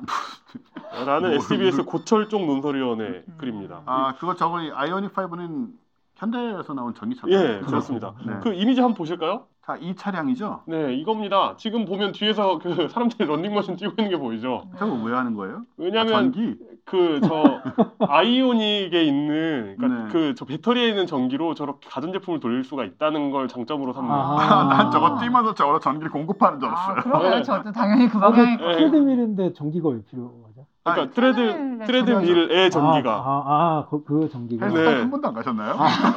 내가 어, 문제가 어떻게 아닌데. 작동하는지 모르세요? 트레드밀 뭔지는 네. 아세요? 스위치 켜가지고 이렇게 속도 맞추는 네. 거예요. 물론 예. 무 전원도 있긴 합니다만은. 네. 네, 예. 그렇습니다. 아, 아, 예, 예. 몇 년도. 이후로 안 가셨죠? 근데 저 이제 막그 막 그런 게 있어요. 막 커피 포트 같은 거, 커피도 음. 끓이 끓이고 아, 막 그런 네네. 시연을 했거든요. 예. 그러니까 뭐 여러 가지 의견이 있을 수 있습니다. 뭐 좋네 싫으네 뭐 이건 뭐 개인의 어떤 네. 취향이니까 그렇다고 했는데 개인적으로는 어, 괜찮다는 생각이 들어, 네, 네, 들더라고요. 그럴 뭐. 지금 저 번호판을 보니까 한국에서 한 시연은 아닌 것 같아요, 그죠? 어, 해외에서 아마 한 게 아니고. 어디서 했는지는 모르겠는데. 외국 분이 하셨어요. 그렇죠. 그러니까 그 외국 외국 분이 아닐 수도 있지. 한국말을 못하는 한국 국적자일 수 있잖아요. 그러니까 자, 너무 디테일하게 하지 말고. 네, 그러니까 어쨌든 네. 어, 어, 일반적으로 생각하는 한 동양계 인종이 아닌 분께서 네. 아, 네. 네네 그렇습니다. 동양 인종이 아닌 분께서 이- 그 시연을 하셨고 그 동영상을 뭐 유튜브 같은 데 올린 건가요? 어그 프리미어 프리미어 아, 음, 그러니까 네네. 온라인 프리미어를 했는데 네. 어 좋더라고요. 그러니까 막 그막 헤어드 그러니까 코드가 있는 저런 그 네, 좋을 것 같은데요? 220V 코드가 있는 자동차들이 있는데 음. 그게 파워의 그 전력의 한계가 있잖아요. 음, 그렇죠. 노트북 정도가 한계인데 맞아요. 막 저런 거 돌릴 수 있는 거예요. 음. 저런 막 트레드 밀이나 거 특히 가서 캠핑 네. 가서 뭐 전열기 쓰고 할 때 되게 유용하겠네요. 막 캠핑 차박 그리고 이제 막 그 그 안에 의자 배치를 마음대로 할 수 있, 되게 아, 자유롭게 할 수 있더라고요. 예, 그러니까 그런 뭐, 뭐 거대한 회의를- 보조 배터리인 거 아니에요, 저거? 네. 그렇죠. 네, 네, 맞아요. 그러니까 그래서 저는 컨셉을 어 잘 잡았다 이거 음. 어찌 보면 정말 그 애 키우는 집에서 애가 뒤에 앉았을 때 음. 엄마 의자를 거의 뒷좌석까지 밀 수 있는 거예요 아. 옆좌석 그 보조 좌석을 그래서 육아인으로서 되게 공감이 많이 네, 되겠네요. 뒷자리에 앉은 애기랑 이렇게 할 수 있는 음. 어 그러니까 되게 좋잖아요 이런 거 그러게요. 그러니까 그 뭐라고 해야 되나 한국에서 애 키우면서 차박하시는 분들한테 애 키우면서 차가. 아, 차박도 하는데 네, 애도 키우시는. 분들이 그러게요. 뭔가 많이 관여한 것 같다는 느낌이 드는 굉장히 좋은 컨셉의 자동차였습니다. 네. 그러니까 일단 잘 나왔어요. 잘 나왔습니다. 그리고 음, 지난 2019년에 코로나 터지기 직전에 음. 프랑크푸르트 모, 모터쇼에서 네. 현대차가 컨셉 45 이런 걸 발표하면서 음. 이게 뭐 포니의 어떤 뭐 디자인 정신을 이어받아 뭐 전기차 음. 컨셉 이걸 그 컨셉트 카를 바탕으로 음. 이제 나왔다고 알려져 있습니다. 지금 양산되고 있는 차예요. 이렇게 보기 되게 어. 예뻐 보이네요. 어, 그, 아, 예뻐, 예쁘, 예뻐 보이세요? 뒷모습만 네. 보이긴 하지만 뭐 사진으로는. 예쁘네, 안 예쁘네 말이 많은데, 음. 이렇게, 괜찮, 괜찮잖아요. 네, 이게 네. 모두에게 예뻐 보일 필요가 없는 거잖아요, 사실. 네. 그렇죠. 살 생각해보면, 사람은 아는데 그러니까- 모든 사람이 사진 않아요. 맞아요. 많이 예. 팔리기만 하면 되는. 생각해보면 롤스로이스 되게 이상하게 생겼거든요. 근데 사잖아요. 사람들. 롤스로이스 광고 주시면 저희가 이용 기자 입 막도록 네, 하겠습니다. 알겠습니다. 어, 이게 지금 팔고 있는 차예요? 지난달에 world premiere, 그러니까 저렇게 아. 공개, 아. 공개를 한 다음에 음. 사전 예약을 받은 상태입니다. 아, 음. 그렇군요. 사전 예약에 어, 첫날에 사전 예약 열리자마자 그 첫날에 아. 23,670대 예약이 들어왔습니다. 아. 우리나라에서. 와. 어. 우리나라에서만. 우리나라에서만. 와. 음. 실제 양산차가 나오기 전에 사전 예약을 가끔 받잖아요. 이제 네네. 그 우리가 이런 차를 새로 만들었습니다. 사전 예약하세요라고 해가지고 사전 예약을 했는데 우리나라에서 역대 가장 많은 수가 음. 예약이 들어왔습니다. 지금까지는 지난 이번에 새로 나온 카니발이었는데 음. 23,006대 하루에 음. 이게 이제 그, 어, 그러니까 몇백 대 차이로 이긴 거죠. 네, 아이오닉 그러네요. 5가. 놀랍지 않습니까? 이게 음. 전기차예요. 네. 음. 그러게요. 근데 뭐 굉장히 좋은 점이 있나요? 무슨 예를 들어서 배터리가 엄청 길다거나 뭐 배터리가 엄청 긴 편은 아닌 것 같은데 뭐 저런 장점이 있는 거죠. 저런 장점이 저런 장점이 있- 있는. 그리고 가격도 그러니까 가격이 그만큼 떨어졌다는 얘기예요, 사실. 그러게요. 그 한번 무리해 볼까 하는 정도까지 내려온. 음. 전에 전에 최 팀장님하고 라이브 하면서 이야기 하지 않았습니까? 네네. 우리나라 1년에 독일 3사가 15만 대씩 파는 나라거든요. 그렇죠. 우리나라. 그러니까 괜찮다 이 정도 가격에 이런 게 나오면 괜찮다라고 그러니까 이거 상품성은 뭐 있겠죠 좋으니까 뭐 사람들이 반응을 했겠는데 네. 어쨌든 음 뭐 이 차가 진짜 좋은지 안 좋은지 진짜 그 시제품 그 어떤 양산품이 나온 것도 아니고 하니까 그 그 판단은 미뤄놓는다 하더라도 음. 어쨌든 반응은 좋았다는 겁니다 네. 시장 반응이 매우 좋았다는 겁니다 유럽에서 사전 계약 물량을 3천 대를 받았는데 음. 여기에 만 명이 몰렸다고 하네요 어. 오. 그러니까 유럽에서도 어 그- 그리고 그게 그냥 그뭐 사전 예약에서 그냥 뭐뭐 이메일 써놓으면 예약이 되었습니다 이렇게 되는 게 아니라 음. 그 천 유로씩 아, 그쵸, 그쵸. 받는 아, 거였대요. 천유라면 꽤 큰데요? 네, 천 유로를 받는 건데 테슬라도 만- 10만 원 받지 않았나? 테슬라 100만 원. 100만 원. 아, 그랬어요? 네. 어, 바뀌었어요. 원래 10만 원이었는데. 아, 네네. 어 근데 백- 천 유로를 받았는데 만 명이 몰렸으니까 이건 이건 그 관심이 있는 거죠. 네. 어 2020년 우리나라 순수 전기차 판매량이 3만 1000대였습니다. 음. 그런데 사전 계약 아까는 하루 만에 2만 3천 대가 올렸고 아. 사전 계약 열흘 만에 3만 5천 대 계약이 들어왔대요. 음. 그러니까 열흘 만에 그러니까 우리나라 전체에서 파는 작년에 팔았던 전기차보다 많은 게 음. 많은 양이 야. 사전 예약이 들어온 거죠. 어 요즘 현대차에 대해서 굉장히 긍정적인 얘기 많이 하는데 요즘 과학과 사람들에서 그 어, 업무용 차량이 필요하지 않나요? 저희 완전 필요합니다. 네, 우리는 완전- 전 아까 그 못생긴 롤스로이스 네. 그런 차 있다고 하던데. 기자님 투잡 느낌 좀. 네, 그래서 어, 요즘 업무용 차량 필요하다는 사실 좀 살펴주셨으면 좋겠고요. 아, 아, 현대차 그렇죠. 그룹에서 네. 네, 현대차나 테슬라 어느 쪽? 아. 저희는 전기차로 일단 갈 생각이긴 한데 네. 저희가 관심이 있다는 것을 아유, 그 저희는 뭐, 뭐 디젤 상관없습니다. 언제든 날 잡아서 그 두 분 그 두 회사 분들 오시라고 해서 네, 네, 네. 우리가 선택을 하도록 하죠. 네, 알겠습니다. 공개 방송으로. 네, 네, 역제안을. 넣어주시면 알겠습니다. 어쨌든 근데 뭐 이게 뭐 사전 계약을 했다고 그게 뭐 다 판매로 이어지는 건 또 아닐 수도 음, 있고 그쵸. 또 이게 양산이 어떻게 될지 이런 거 음, 아무것도 정해진 게 없는 상황입니다. 사실 아직은. 네. 음. 그런데 그리고 뭐 인도가 언제부터 될지 그리고 막 그렇죠. 또 보조금이 그러게요. 소진되어 뭐 올해는 못 팔고 이럴 수도 있거든요, 사실. 옛날에 그 테슬라 예약하던 거랑 비슷한 거예요, 진짜. 몇 년 전에 막 하기도 하고 막 네, 그랬으니까. 그렇습니다. 어, 사실 현대차 입장에서는 전기차가 많이 팔려도 좀 문제인 것 같다는 아, 느낌이 그래요? 듭니다. 예. 음. 그 얘기를 좀 하려는 건데, 네. 어, 완성차 업계, 그러니까 기존 완성차 업계에서는 전기차가 아주 아주 골칫거리입니다. 음. 뜨거운 감자, 음. 먹을 수, 먹지도 뱉지도 못하는 음. 그런 상황이거든요. 그럼에도 불구하고 이 회사들이 꾸역꾸역 전기차를 만들어 팔려고 하는 이유, 음. 어, 이 회사들이 어떤 그 사명감과 지구를 구해야 한다는 책임감도 없지 않아 있겠지만 음. 사실은 어, 각국의 이산화탄소 배출 규제 아, 때문입니다. 다음 그림 한번 보실까요? 네. 자 보시면 그림이 아니고 그 영어의 나열인데 네 이거 뭐 이렇게 설명을 이렇게 안 보시는 분들 위해서 이거 이- 거죠 이제? 왜, 이러- 왜 이러냐면 어, 이거 EU 홈페이지에서 긁어온 거예요. 아, 네네. 네, EU 홈페이지에서 그러니까 무슨 얘기냐면 EU fleet-wide average 그러니까 새로운 차를 음. 유럽에서 판매되는 신차의 어, 평균적인 그 킬로미터당 킬로미터당 이산화탄소 배출량을 95g 이하로 막겠다는 거예요. 음. 2020년부터 2021년 이렇게. 아, 네. 네, 그렇습니다. 이거 그거예요. 어, 파리 기후 협약. 아, 네, 그 유명한. 네, 파리 기후 협약 때 네. 어, 저기 웃고 계시는 그 어, 그 저 당시에 반기문 음. 저 위치에 계셔 마땅하셨던 반기문 네, 전 반기문 사무총장님이 전. 계신 모습을 볼 수가 있는 거죠. 네.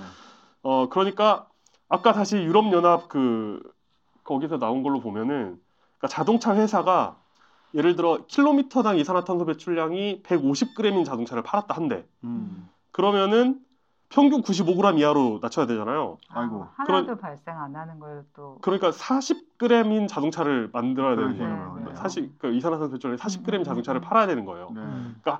이렇게 이렇게 뭐 뭐 많이 배출하는 것도 팔지만 덜 배출하는 것도 팔아가지고 어쨌든 평균 95 이하를 음. 맞춰야 되는 상황인 겁니다. 아, 그렇지 않으면 대당 팔았던 그 넘는 거 대당 90. 95유로의 벌금을 내게 됩니다. 음. 그래서 이산화탄 그런데 문제는 뭐냐면 이산화탄소 배출량이 150g인 자동차는 맞잖아요. 150g이 넘어가는 자동차. 네, 네.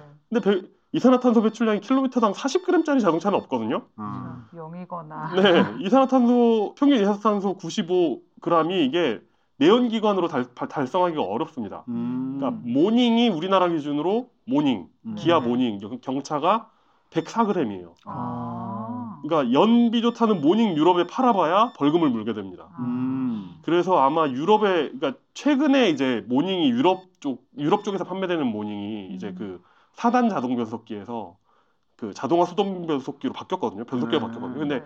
원래 경차 같은 건 한 번 만든 다음에 정말 아. 그 마르고 닳도록 계속 안 바꾸고 그렇죠. 무조건 파는 자동차잖아요. 음. 원가를 끝없이 깎아내는 자동차인데 변속기를 바꿨다는 얘기는 연비 때문인 것 같습니다. 이건 이제 어, 파운드화가 돼 있는 걸로 봐서 영국인 것 같은데 네. 모닝이 이제 피칸토라는 이름으로 팔리고 있습니다. 음. 우리나라에서 팔리는 거하고 같은 1.0리터, 그러니까 음. 그 경차 기준에 맞는 네. 이 1.0리터 엔진인데 지금 CO2 보시면 117, 119, 121 나오죠. 어. 그러니까 이런 차들 만들어봤자 그러니까 우리가 흔히 생각하는 아 연비 좋다, 음. 그나마 환경에 도움이 된다라는 자동차들 아무 소용 없는 거예요. 95g 음. 기준에서는 70g 정도면 그래도 이 70g짜리 자동차를 많이 팔면 뭔가 도움이 될 거잖아요. 음. 아이오닉 하이브리드 정도가 여기에 해당됩니다. 아. 그러니까 정말 진짜 각 잡고 만든 하이브리드 자동차 아니면 음. 내연기관으로는 저 기준을 달성할 수가 없는 거예요. 어. 음.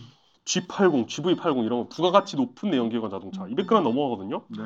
제네시스 한 대 팔면 아이오닉 하이브리드를 다섯 대 팔아야 돼요. 음. 아. 그러니까 이게 쉽지 않습니다. 이게 쉽지 않은 일이고 2019년에 추산했던 2020년 현대 기아차가 내야 될 벌금 액수 추산한 게 8천억 원입니다. 아. 이것 때문에. 이것 때문에. 네. 음. 그래서 뭐 탄소 배출권을 뭐 사고 파네 뭐 이런 거 있잖아요. 네, 기업들끼리 네, 네. 사고 파네 하는 게 지금 이게 뭐 어, 그러니까 그 자동차 회사들 입장에서는 이게 정말 눈앞에 닥친 이슈인 거예요. 지금 진행되고. 있는 이슈. 네, 네. 이거랑 캘리포니아 그 환경 뭐 이런 거 음. 뭐 해가지고 지금 뭐 난리가 났습니다. 어쨌든 아직까지 문제는 뭐냐면 회사들이 전기차를 손해 보고 팔고 있다는 겁니다. 음. 그러니까 전기차를 팔긴 팔아야 돼요. 이것 때문에 영인 아. 자동차들을 팔면 네. 여유가 좀 생기잖아요. 음. 그런데 돈이 안 됩니다. 그러니까 정부가 주는 보조금이라도 없으면 수익이 안 나는 음. 상황이에요. 아무래도 그 전기차도 자동차니까 규모의 경제가 적용될 거 아니에요. 그러니까 생산량이 많아지면 대당 원가가 낮아져서 수익이 나겠지만 음. 지금 전기차 회사들 중에 전기차만으로 수익이 나는 회사는 테슬라 정도. 음. 테슬라 가 처음에 뭐 네. 기가 네, 팩토리 네. 해가지고 저- 저 음. 제정신이냐 지금 음. 차몇 대나 판다고 1년에 그렇죠. 지금 네. 저런 공장을 세우느냐 했는데 결국 단가를 맞추기 위한 거였던 거죠. 음. 그러니까 그 지금 테슬라도 아마 이익 낸 지가 몇 년 안 됐을걸요. 그래서 몇 년 안 됐지만 어쨌든 이익을 내고 있습니다. 현대차도 2019년에 전기차 매출이 늘어나면서 원가율이 전체적으로 기, 그러니까 그룹 전체적으로 10% 정도 높아졌다고 하더라고요. 음. 전기차가 왜 원가가 더 마- 비쌀까요? 배터리 때문이죠 아무래도. 어, 음. 그래서 대부분 자동차 회사들이 이제 적당히 괜찮은 친환경 차를 하나 만들고 거기 이제 그 기존 내연기관 차를 끼워 팔면서 음. 이제 이런 벌금 폭탄을 피하고 있는 거예요. 음. 그래서 최대한 그러니까 전기차만 만들어 팔아야 되는 시기를 최대한 늦추고 싶은 거예요. 음. 그러니까 전기차를 어떻게든 하나 끼워 팔아가지고 이제 굉장히 내연기관 자동차 그 배기량 높고 음. 이산화탄소 나- 나오지만 사람들이 좋아하는 음. 그런 자동차를 끼워 팔고 있는 겁니다. 큰 그림으로 보면 아이오닉 5 역시 비슷한 전략 이, 그 이- 아. 전략의 일환으로 어, 음. 그 전략의 일환으로 나왔다고 할 수가 있습니다. 그 유럽에서는 지금 자체 메이커들은 네. 뭐 탄소 배출하는 차 못 만들게 하고 뭐 그런 뭐 생산 라인을 닫는다는 이런 논의들이 음. 있잖아요. 네, 맞. 많아요. 네, 아, 많습니다. 근데 우리는 아, 그래도 수입은 계속 할 수는 있나 봐요. 당분간이라도. 어.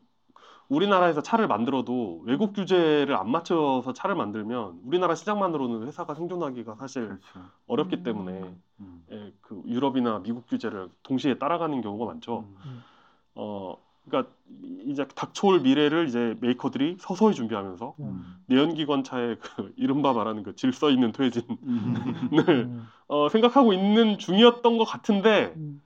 어, 이, 이 아이오닉 이, 이 사전 계약 사태가 음. 시사하는 바는 뭐냐면 이렇게 질서 있는 이런 게 아니라 예상보다 굉장히 격렬하게 이 변화가 빨리. 아. 어느 순간 급변하게 될 거라는 어떤 신호를 음. 우리에게 주는 거죠. 거기에 업체들이 충분히 준비가 안 돼 있네요. 네. 어떻게 문제, 뭐 수익 문제 그런 것도. 야 지금 이거 내연기관 자동차 이거 이거 앞으로 20년은 간다. 이거 음. 이거 놓치면은 이거 전기차고 뭐고 없어라고 해가지고 붙잡고 있었는데 음. 변화가 생각보다 너무 큰 거예요. 음. 너무 빠른 거예요.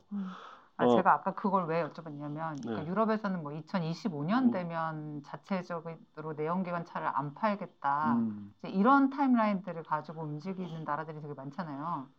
네네. 그러면 어차피 우- 그러면은 우리나라 차들도 25년 되면 못 파는 거 아닌가 유럽에? 음, 25년, 그- 30년 거의- 보통 거의- 이제 그렇게 그렇게 봐야 됩니다. 거죠. 목표는 네, 그렇게 네, 봐야 그럼 됩니다. 사실은 굉장히 다가와 음. 있는 네. 시장이긴 하죠. 네. 근데 이게 한편으로는 이제 미국도 그렇지만은 뭐 제3세계 시장들이 있기 때문에 음, 아마 그런. 식으로 완충을 해서 시간을 벌려고 했겠죠. 네. 그것도 갑자기 떠오르는 게 예전에 창원에 있는 어떤 중소기업에 조금 찾아간 적이 있었는데 현대 자동차에 들어가는 뭐 축계 부품을 네. 납품해서 뭐 2대째 이제 먹고 살고 있는 네. 예, 근데 되게 건실하고 네. 어, 경영 상태 좋고 네. 근데 이제 그런 것들이 이렇게 아까 부품수 얘기하시는 네. 거예요. 바로 그 얘기를 이제 할, 할 생각입니다. 네, 네. 그러니까 나라에서는 실은 그거를 이제 유지해주기를 기대할 거 아니에요. 음. 맞습니다. 맞습니다. 바로 그거예요. 그러니까 이제 사람들이 이제 지금까지는 아, 사람들 전기차 아직 원하지 않아. 이거 음. 전기차 그거 충전 어떻게 할까? 막 이런 그러니까 이런 생각을 가지고 있었던 거예요. 이거 저, 그 전기차 메인으로 밀었는데 음. 충전 어떻게 할까? 사람들 음, 이거 배터리 어떻게 할 거야? 음, 사람들 멀리 갈 때 어떻게 할 거야라고 했는데 불편하고 비싸고 뭐 네. 서비스다. 근데 이제 3, 뭐 4, 500km 가니까 자동차들이 음. 사람들이 이제 어? 그럼 사볼만 하잖아라고 음. 생각하는 거예요. 그래서 어 유지비 이런 거 생각하면 내연기관차가 더 싸겠는데? 음. 이런 생각을 하면서 어느 정도 이제 가격 차이가 보조금이 붙고 해도 어느 정도 약간 더 비싸지만 음. 그래도 사람들이 도전해 보고 있는 상황이 되는 겁니다. 그 현대차와 기아차 저 영업 그 분기 실적에 어, 이야기를 하고 싶은 건 일단 매출액과 영업이익이 비례하지 않는다는 음. 걸 일단 보여드리고 싶었고 그리고 현대차 20년에 마이너스 마이너스 3천억 이런 게 음. 났거든요. 음. 근데 저건 그거예요. 그, 그 세타 엔진 2.5 이- 2.5 스마트 스트림 엔진이 지금 결함 이슈가 있어가지고 음. 지금 그 적립금 미리 이렇게 적립해 아. 놓는 그런 것 때문에 저때 영업이익이 마이너스 3천이 난 걸로 알고 있습니다. 우리 뭔가 좀 네. 주주총회 같은 데서 네. 어 글쎄 이렇게 이럴 때 이렇게 얘기해야 되는 거 아니에요? 네. 그런 핑계 대지 말고 이익을 내세요. 이익을. 어떻게 할 거야 지금? 네, 저거 주주들. 저거 저거 매출만 네. 높아지고. 예? 그렇습니다. 어, 자, 어쨌든 그래서 이제 어쨌든 시장이 성장하고 있고 사람들이 좋은 전기차를 기다리고 있는 것 같아요. 네. 그런데 부품 수가 적습니다. 일단 절반. 일, 예, 일반적으로 일반적인 음. 내연기관 차가 3만 개인데 전기차는 1.5만 개. 음. 그리고 단순히 이제 그 그러니까 이게 마지막 조립 공정이 단순해진다는 이야- 의미가 아니라 음. 조립 이전 공정 있잖아요. 음. 그러니까 엔진 없고 변속기 음. 엔진하고 변속기면은 사실 자동차의 어, 정말 심장이잖아요. 그렇죠. 근데 그게 없는 거예요, 그냥. 그리고 하청 공정 역시 대규모로 아주 그 아, 단순해지거나 필요. 없어집니다. 음. 인원이 얼마나 줄어드는가의 의 연구가 여러 가지가 있는데 음. 어떤 그 연구하는 기관이나 아니면 그 연구 주체의 어떤 입장에 따라서 그 숫자가 아주 크게 차이가 납니다. 음. 어, 그렇죠. 그런데 기본적으로 줄어든다는 데는 사측이나 노측이나 음. 어, 일단 그 동의하고 의견을 같이 하고 있고요. 전망에 따라서는 어, 직접 고용의 경우, 그러니까 그 이 회사가 현대 현대기아차가 직접 고용하는 인원의 40%를 감축해야 된다는 아. 주장도 있고요. 아. 어, 그리고 이제 아이오닉 5 생산 공정 같은 경우에는 다른 자동차 생산 공정에 비해서 12%를 줄였대요. 음. 근데 이게 정말 12%가 적게 들어가서 12%를 줄인 건지 아니면 노사 간의 어떤 협의를 통해서 음. 이 정도에서 절충을 한 건지는 잘 모르겠습니다. 저는 절충한 일 가능성이 높다고 아, 생각을. 합니다. 네. 그리고 이뿐만 아니라 전체 협력 업체의 30%는 그 일, 일거리가 완전히 끊길 것이다. 그러게요. 음. 어, 그리고 어, 문제는 또 뭐냐면 이 우리나라 완성차 업체들이 하청업체에 하는 대표적인 갑질 중에 하나가 나만 바라봐거든요. 음. 그러니까 그 이제 뭐 다른 회사에 못 팔게 하고 음. 이제 어떤 다른 제품으로 어떤 제품 다변화 못 하게 하고 음. 그래서 완전히 정말 목을 목을 걸고 있는 회사들이 네. 어, 정말 많이 있는데 그 중에 30%는 일이 없어진다는 거죠. 음. 아, 그럼 어, 어떡하죠?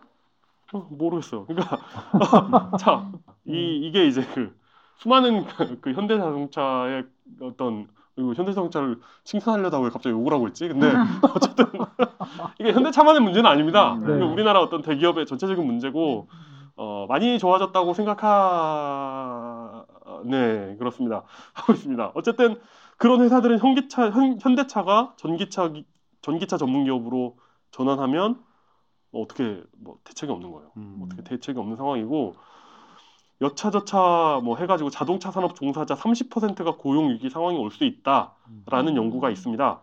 그리고 2016년 기준으로 자동차 관련 종사자가 33만 명이 넘어요. 아, 근데 이게 매출 100억 원 이상인 직접 관련 연관된 기업만 수직적으로 음. 조사해가지고 음. 그게 33만 명이거든요.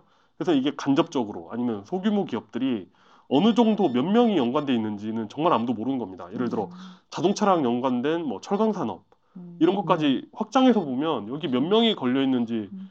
정말 아무도 모르는 음. 정말 정말 보수적으로 잡아도 최소한 일자리 10만 개가 날아갈 수 있는 상황이거든요. 음. 이 통계만 잡고 보면 그래서 이게 이 문제가 아까도 그 기 그 자동차 회사들도 이게 그 지- 내연기관에 질서 있는 퇴진을 원했다고 생각했잖아요. 음. 근데 언제나 질서 있는 퇴진보다는 사람들은 좀더 네. 빠르고 강력한 걸 원한다는 걸 음. 우리는 알고 있지 않습니까? 네.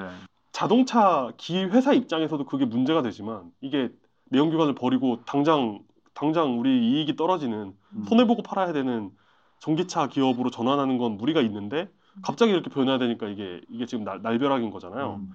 그런데 어, 국가나 사회 입장에서 봤을 때도 이게 질서 있게 만약에 내연기관이 사라지면 이 일자리도 이 사람이 이 사람들이 이제 은퇴하는 하고 음.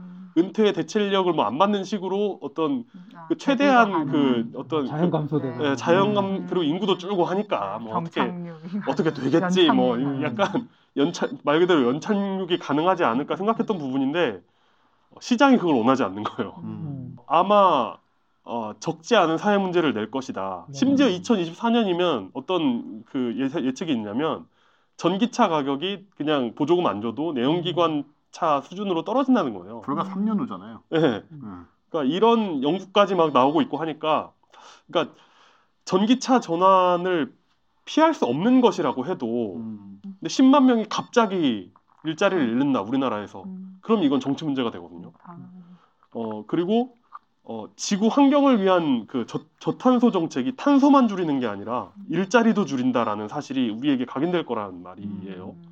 그런데 이미 그 우리나라의 어떤 친환경차 정책이 막 이런 음모론 봤거든요. 그러니까 중국 눈치 보는 정권의 음모다 이런 거.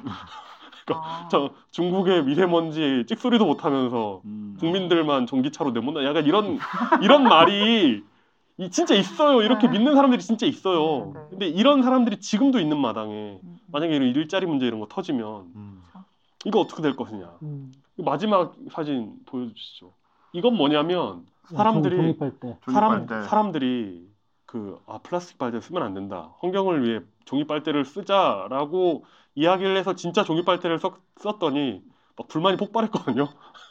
되게 그러니까- 불편하긴 해요, 저게. 그러니까- 사실. 음. 플라스틱 빨대를 쓰면 안 되는 건 알지만 음. 내가 종이 빨대를 쓰는 건 싫은 거예요. 근데 저탄소 어떤 그 탄소가 적은 지속 가능한 지구를 만드는 일이 중요하다는 건 알지만 당장 내 당장 내 일자리가 없어지면 그럼.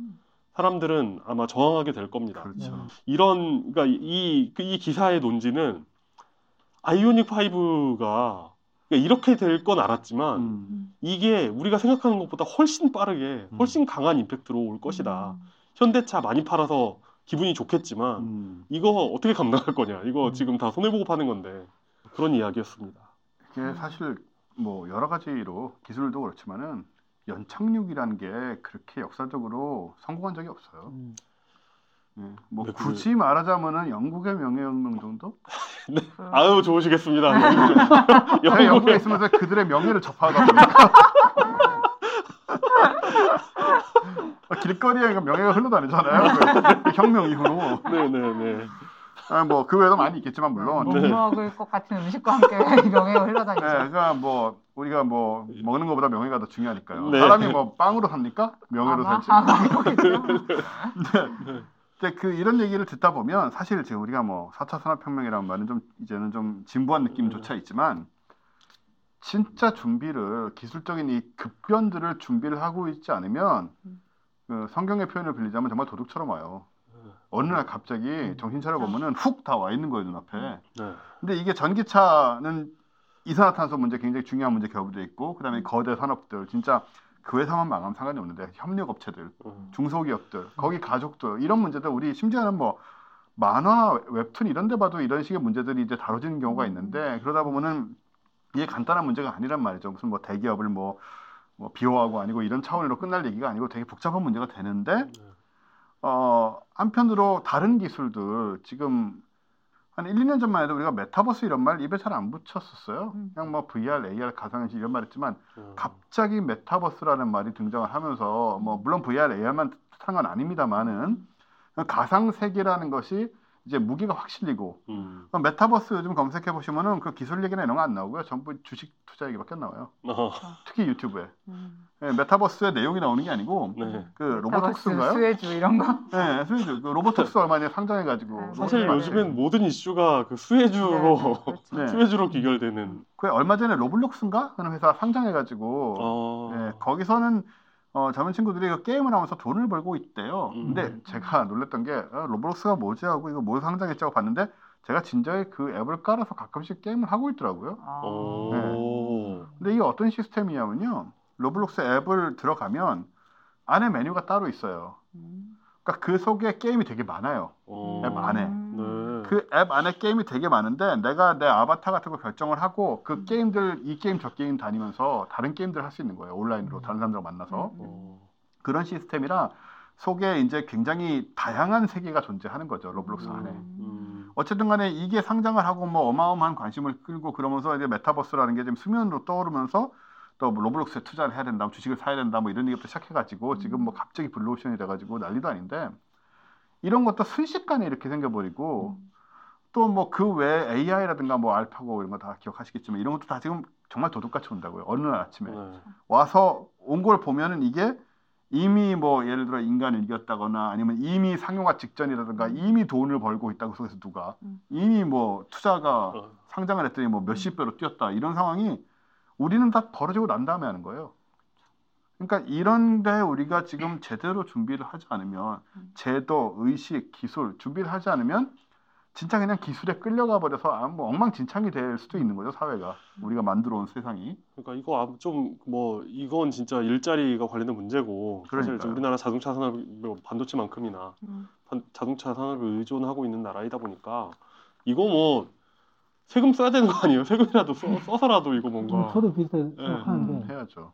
그런 걸 이제 파괴적 혁신이라고 네. 부르잖아요. 네. 그러니까 옛날에 뭐 옛날에도 한번 언급했었는데 그 인스타가 페이스북에 팔리던 그 해에 코닥 미국 회사가 문을 음. 닫은. 어. 예, 그래서 수, 뭐 수만 명이 이제 일자리를 잃는 어? 순간에 그 코닥 없어요 지금? 코닥 미국 거는 해체됐다가 아. 지금 다시 하고 있는지 모르겠습니다. 근데 그때 한번 정리한 걸로 알고 있고요. 네. 그 인스타는 몇 명 안 되는 직원이 엄청 큰 돈을 받고 페이스북에 음. 인스타는 뭐 그런 게 나왔었고 음. 근데 뭐 그것도 그 전에 뭐 제록스에서 그 복사기 회사가 뭐 실은 컴퓨터 관련된 온갖 기술들을 다 개발하고 있었는데 음, 그거를 왜 이제 음. 적용을 못하고 뭐 스티브 잡스가 그걸 다 가져가게 만들었냐 이런 거에. 대해서 그때 얘기하셨죠. 예 음. 제록스가 참 멍청하다라고 그. 얘기했지만 실은 그 움- 옴짝달싹 할 수 없었던 그냥 그 산업 음. 생태계를 다 뭉개고 컴- 컴퓨터로 전환할 수가 음. 없었기 때문에 음. 제가 생각하는 거는 이제 현대기아가 부디 어쨌든 간에 성공적으로 이 혁신의 방향을 잘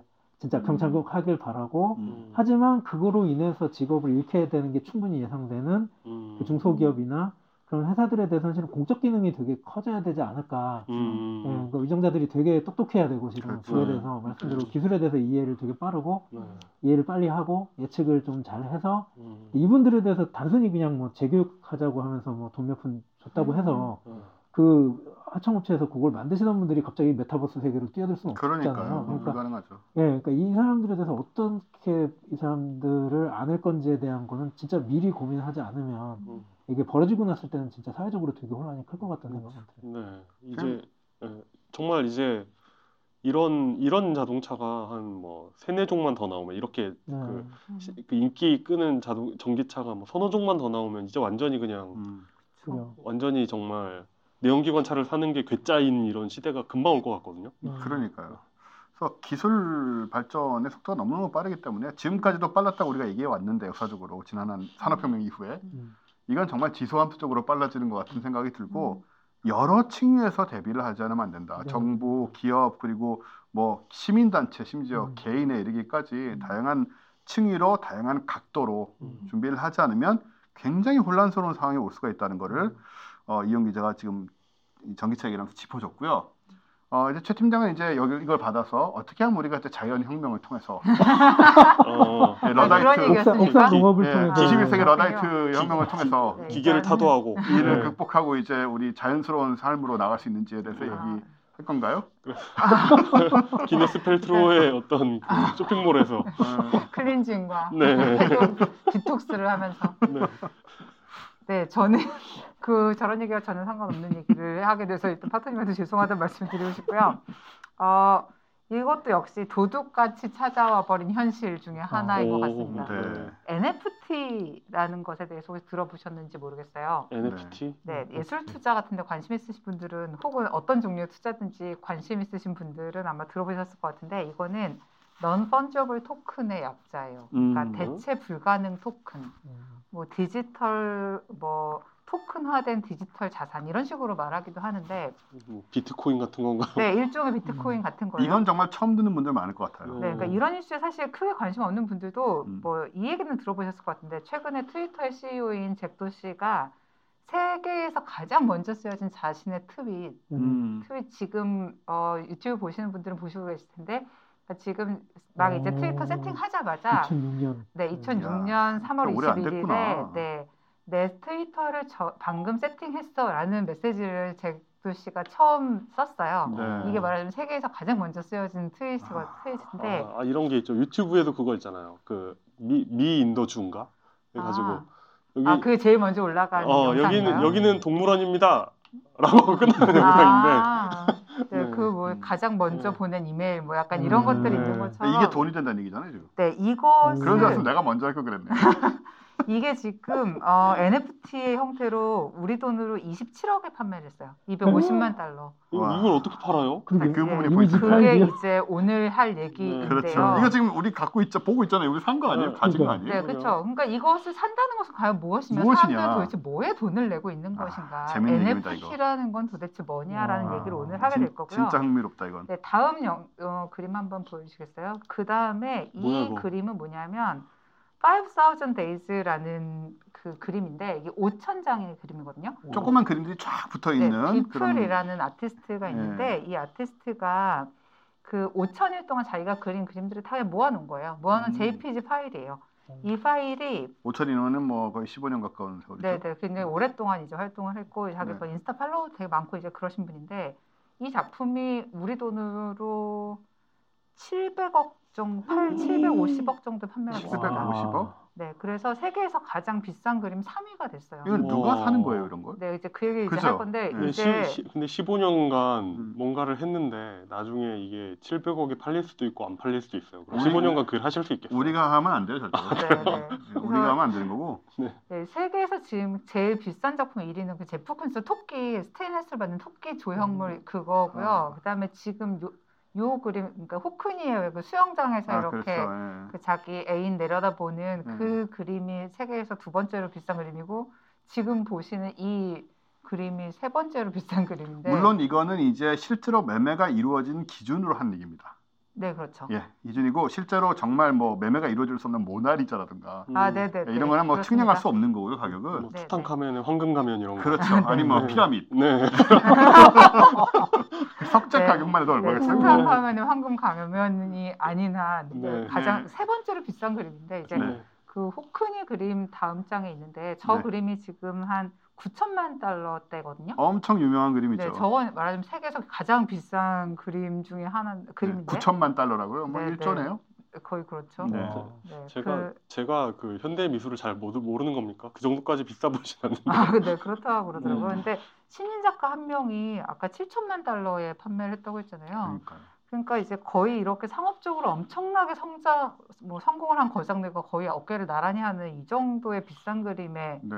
주인공이 된 거죠. 음. 하나 요새 사실 이런 기사 정말 많이 나오거든요. 누가 뭐를 얼마에 팔았다. 음. 근데 그게 약간 저희가 보기에는 좀 터무니가 없는 거예요. 하나 음. 더 보시면 물론 이 작가 내가 얼마 전에 저기 당근에서 뭐 판 건 있어요. 아, 네. 그렇죠. 몇 억대 아니면 일단 말씀하지 마시고요. 그 다음에 보신 화면은 이게 지금 어, 원래 제가 그 MP4 파일을 드렸었는데 지금 이미지로 동영상이요? 캡처가 된 것 같은데. 아, 음, 저- 원래 원래 그냥 동영상이에요? 메일로 오신 메일로 아, 온 네네. 파일이. 플레이를 아 좀- 그렇구나. 아 네. 네, 음. 이게 지금 한 12초 정도 되는 동영상이거든요. 이게 아. 지금 우리나라의 마리킴이라는 작가가 만든 동영상인데, 뭐 안면도 있는 분이죠. 네, 네, 이분이 유튜브를 보시고 있는 분들은 보실 거예요. 뒤에 우주 배경으로 해가지고 다시 한번 플레이해 Missing 보겠습니다. and Found라는 작품인데 눈을 오. 깜빡거리는 머리가 큰 묘하게 바뀌는. 네, 소녀가 있습니다. 소녀가 그냥 서서 눈을 깜빡거리는 동영상이에요. 네. 뒤에 색깔 바뀌고 앞 음. 조금씩 앞에도 물론 바뀌네요. 네. 네, 이 동영상이 어, 우리나라의 작가로 아마 최초 판매라는 것 같았는데 6억 정도에 오. 와. 판매가 돼서 마리킴은 워낙에 좀 유명하고 잘 나가는 작가이기도 하지만 마리킴 작품 중에서도 가장 비싼 가격으로 판매가 됐고요. 제가 현대미술도 모르고 그 도무지 개념이 없고 심지어 그 안면이 있는 분이라 음. 이런 분인지 몰랐어요 제가. 아, 지금 사실은 마리킴의 작품 중에서도 이거는 좀 되게 비싸게 판매가 아하, 된 네. 거죠. 그리고 이제 그 다음에가 좀더좀 재밌는데 그 다음에 이제 이 고양이 GIF거든요. 네, 이거 고양이가 유명한 이거 내가 내가 GIF잖아요. 저기- 중학교 때 만든 거랑 비슷한데. 네, 느낌이. 요 애니메이션도 지금 이 NTF로 6억에 판매가 됐습니다. 이게 팔렸다고요? NTF? 네, 그래서 그게 지금 뭐지? 이제 개념을 설명을 드리겠죠. NTF가 뭐냐? 도대체 개념을 NTF 가 뭐지? 설명하시겠죠? 뭐길래 이러냐라는 얘기를 이제 하려고 하는데요. 우리는 이제 어떤 사람들이냐면 일단 로켓 성공 실험하고 시- 성공하고 실험 성공하고 황우현 분하고 통화할 때 제가 약간 부끄러웠던 게 어떤 분이 근데 그러면 뭐지 이거 성공하면 어디에 투자해야 되나요 이런 거 아, 물어봐서 좀 부끄러운 아, 그런 어른들이잖아요 우리는. 네. 그러니까 이제 이게 사실은 요새 되게 핫한 투자 아이템으로 뜨고 있는 것 음. 중에 하나예요. 그래서 일단은 뭐 우리가 살 수 있거나 아니거나 알아두기는 네. 하면 좋으니까. 이거 고양이 저 성가신데 좀 꺼내냈죠? 아 그럼요, 그럼요. 네, 완전히 끄셔도 됩니다. 네, 호쿠니 그림으로 바꾸겠습니다. 저는 나이 든 사람이라. 네, 안 바꾸셔도 되지만, 네. 네, 그래서 이제 오늘 어쨌든 제가 아는 선에서는 최대한으로 얘기를 하려고 합니다. 일단은 뭐 예술 투자 같은 데 관심 있으신 분들은 조금 더 재밌게 들으실 수 있을 것 같고요. 일단 NFT란 무엇인가? 대체 음. 불가능 토큰이라고 했잖아요. 대체할 수 없다는 거예요. 음, 상상이니까 제가 만약에 비트코인 만 개가 있고 음, 파토님이 만 개가 있으면 이건 둘이 서로 바꿀 수 있는 거죠. 그렇죠. 음. 비트코인 요새 한 개 갖다 주면 어, 6,492만 9,238원을 주거든요. 요즘 요즘 7,100만 원까지 갔었죠. 어. 예. 아, 네, 이거 와. 제가 엊그제 아니 어제 쓴 원고 네. 보면서 한 거니까 요새 나 얼마 전에 4천만 원대 살려고 하다가 돈이 없어 못 샀는데. 그때 아, 우리가 돈이 없어서 놓친 투자 기회들 다 말해보게 야. 할까? 어마어마하죠. 두배 예. 넘게 벌었습니다. 어 진짜요? 네. 아 정말요? 가입했을 때 3천 원 준 거가 7천 얼마 됐더라고요. 오. 7천 만 원이요? 7천 원이요? 뭐? 야, 너무하시네 진짜. 네, 그래서 이 그러니까 비트코인 그러니까 이거는 우리가 그래요? 비트코인을 비롯해서 모든 화폐는 다 마찬가지잖아요. 그렇죠. 그러니까 펀저블하다는 거의 의미를 생각을 해보면 대체 그러니까 넌 펀저블이니까 펀저블하다는 건 제가 만 원이 있으면은 뭐 파트님이 가진 천 원짜리 열 장으로 바꿀 수도 있고 음, 네. 용이 가진 만 원짜리를 일대일로 음, 바꿀 수도 있고 한데 그럼 형태가 어떤지 간에 같은 가치를 가지는 건데 근데 만약에 한국은행에서 지폐를 찍어내는데 그 중에 한 장에 한 장에만 세계적인 문어 전문가인 저한테 문어를 그려달라고 하는 거예요. 음. 거기에다가 그러면 제가 거기다가 문어를 그려요. 그 돈은 못 써야 되는 거잖아요, 근데. 아니죠. 그러면서 한국은행에서 그거를 제가 문어를 그린 그, 그 지폐를 문어권이라는 이름을 붙여서 음. 자 이제 세상에 처음으로 문어권이 나왔으니까 이걸 사고 싶은 사람들은 가격을 부르세요라고 하는 거예요. 음. 그러면은 예를 들어 이제 암약하고 있는 저의 팬분들이 음. 이제 5,900원부터 시작하시겠죠. 액면가 만 원. 그 네. 돈에 5,900원. 네, 음지의 문어 러버들과 저의 네. 몇분 되는 팬들이 이제 막 이제 이걸 해가지고 이게 일종의 말- 경매가 이루어지는. 네, 경매가 네. 이루어지는 거죠. 그래서 이게 말하자면 28억까지 올랐어요 일주일 후에. 그러면 어. 아 28억이면 내가 마, 마음이 흡족하다. 그 정도면 내 문어권을 내보낼 수 있겠다라고 음. 하면 이제는 그냥 한 280만 원만 들어 내보기를 권하고 싶어요. 아, 네, 괜찮습니다. 저 28억까지 가겠어요. 그래서 일주일만 일주일밖에 안 뒀는데 28억이 된 거예요. 음. 그리고 그러면 이제 세상에 딱 하나밖에 없는 다른 어떤 것과도 바꿀 수 없는 음. 문어권이 일 문어권은 28억이라는 가치를 가지고 세상에 나오게 되는 거예요. 음. 그래서 여기에서 이 지폐를 비트코인으로 바꾸면 그게 바로 NFT라는 겁니다. 그 지폐를 그 문어권을 근데 문어권을 비트코인으로 바꾸면 비트코인이란 개념으로 바꾸면 이게 NFT라는 건데 그러니까 진, 진, 비트- 진짜 비트코인은 아니고 그 비트코인처럼 어떤 비트코인이라고 그냥 보면 돼요. 아, 여기서 네. 약간 약간 기술적으로 기술적으로 정리해야 될것 같아요. 비트코인으로 환급 환전될 얘기가 아니고 음. 아, 환전되는 얘기가 될 아니고 수도 네, 있겠지만. 그러니까 이거- 이걸 제 은유한 거예요. 아, 그렇죠. 네, 네, 자본으로 네. 네. 거. 네, 네, 가상화폐. 비트코인 같은 식으로 음. 네, 네. 네. 그러니까 이 문어권에는 아까 제가 그린 문어 그림이 있었잖아요. 네. 그리고 처음에 그첫 거래 때 이게 28억이라는 가치가 매겨졌다는 정보가 있고 제가 거기에다가 이제 뭐 사인 같은 거를 이렇게 한 내가 만들었다는 이제 뭐 그런 음. 사인이 들어있겠죠. 그러면 예를 들어서 음뭐 케이트 박사님이 예를 들어서 그걸 28억에 마- 낙찰을 받았어요 제 문어권을 네. 그러면은 그러면 첫그 비트코인이니까 그 거기에는 처음에 그게 써 있는 거죠. 이 첫 거래는 어떻게 이루어졌고 음. 여기에는 얼마의 돈 트랜잭션이 일어났고 음. 이런 정보들이 써 있는 거죠. 음. 그 다음에 누가 또 굉장히 문어를 사랑하는 어떤 분이 K2 박사님한테 아 그거 내가 30억에 살게라고 하면 두 번째 transaction이 이게 이루어지고 음. 그 정보들이 다 쌓여져 갈 수 있는 거예요. 이거는 history들이 내 history들이 네. 그게 이제 말하자면은 이것이 갖고 있는 음. 중요함의 핵심 같은 거거든요. 음. 근데 저런 뭐 첫 번째 트윗 이런 건 어떻게 그럼 소유권이 정해지는 거예요? 네, 그러니까 이제 그게 제, 그러니까 뭐냐면 이 비트코인 아까 제가 그 지폐를 비트코인화하면 그게 음, 그럼 뭐 NFT라고 일종의 했는데 비트코인이라고 하니까 그 이게 거래되고 있는 비트코인하고 헷갈리니까 블록체인이라고 네, 블록- 불러 불러도 될까요? 네, 이건 사실 근데 토큰이거든요. 토큰? 토큰이거든요. 아, 토큰. 토큰이 일종의. 나왔어. 토큰이 토큰. 음, 네, 네, 토큰. 이 토큰은 이제 말하자면 unique하고 대체 불가능한 뭐 음. 텍스트, GIF, 음. 뭐, 뭐 JPG, 뭐, 뭐 비디오 이런 걸 같은 거를 코드화 해가지고 그 토큰에 삽입을 하는 거죠. 아. 그러니까 말하자면. 저 트윗이 있잖아요. 잭 도시의 트윗이 있잖아요. 네. 그러면 내가 만약에 저걸 소유하고 있으면 저것을 소유하고 있다라는 인증과 음. 그리고 저 트윗을 뭐 어떻게 하는지 모르겠어요. 캡처를 하는지 아니면 뭐 텍스트 형태로 긁어서 넣는지 음. 모르겠지만 어쨌든 저 트윗과 그리고 이 첫 번째 transaction이 어떻게 발생했는지를 나타내는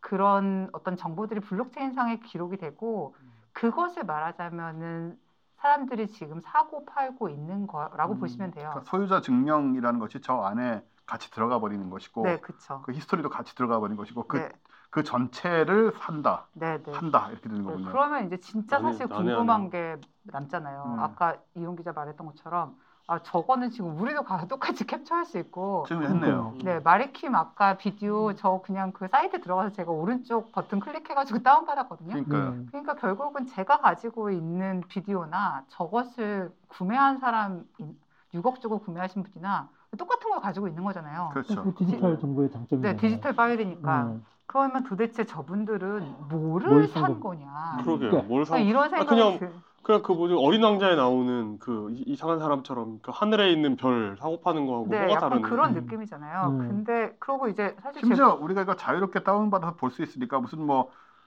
판권 개념이라든가 이런 것도 좀 미묘하잖아요. 제, 네, 우리가 이걸 또 토큰을 사는 것도 아니에요. 할 수는 심지어. 없겠지만 우리가 그냥 볼 수 있잖아요. 음. 네, 볼수 그죠? 있죠. 네. 그리고 네, 뭐 네. 어떤 무료로. 뭐 원작과 복사본의 차이 이런 것도 아니잖아요. 그것도. 아닐 것이고. 그것도 없죠. 그 그래서 이제 우리도 똑같이 이거 이것을 구매한 사람하고 똑같이 들어가서 잭도 씨의 트윗을 긁을 수도 있고 캡처할 수도 있고 그거를 원한다면 집에 벽지를 만들 수도 있고 뭐든지 음. 다할 수 있는데 음. 네. 그러면 구매자는 도대체 여기 뭐에다가 6억을 지불한 걸까 그러니까.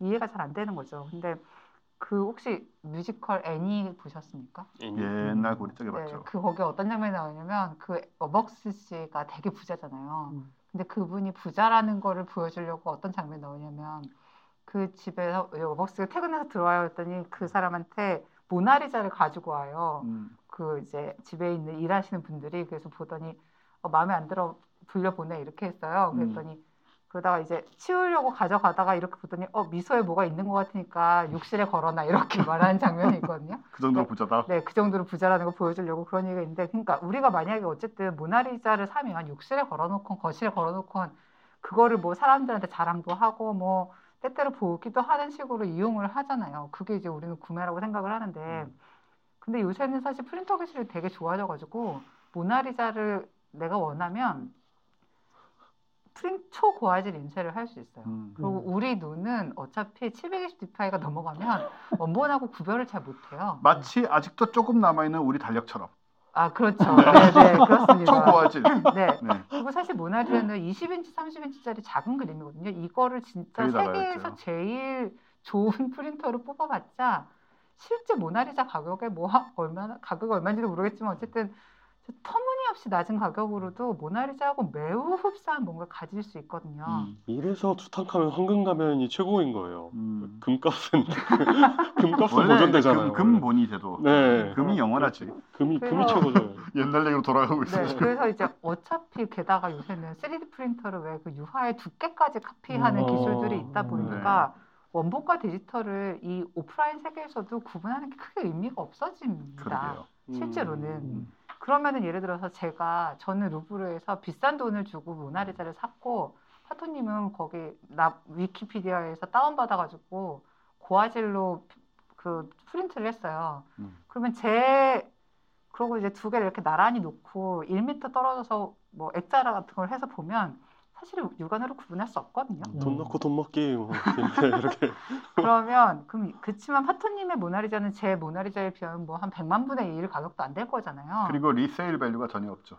그렇죠. 아, 네, 그렇죠. 그러니까 그 그런데 그러면 과연 파토님의 모나리자하고 제 모나리자를 구분하는 제일 중요한 기준은 뭘까요? resale value요. 그러니까 resale value가 뭐 때문에 그렇게 달라지는 걸까요? 내가 만약에 이게 아. 사용 가치가 중요하다면 아우라.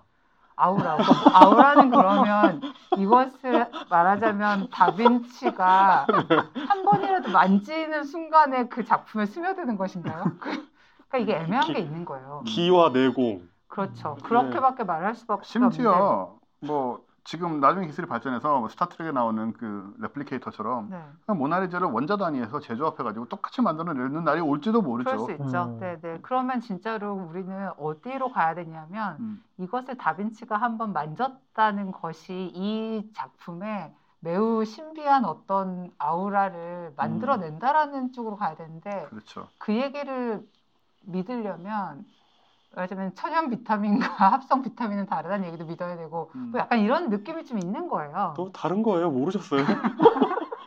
근데 그 천연 천연 소금은 약이 되지만 염화 나트륨은 독이라고요. 여기 음. 파트님 혹시 기운 네. 아직 남아 있으시면 저 이용 기자 한 대만 때리셔도 돼요.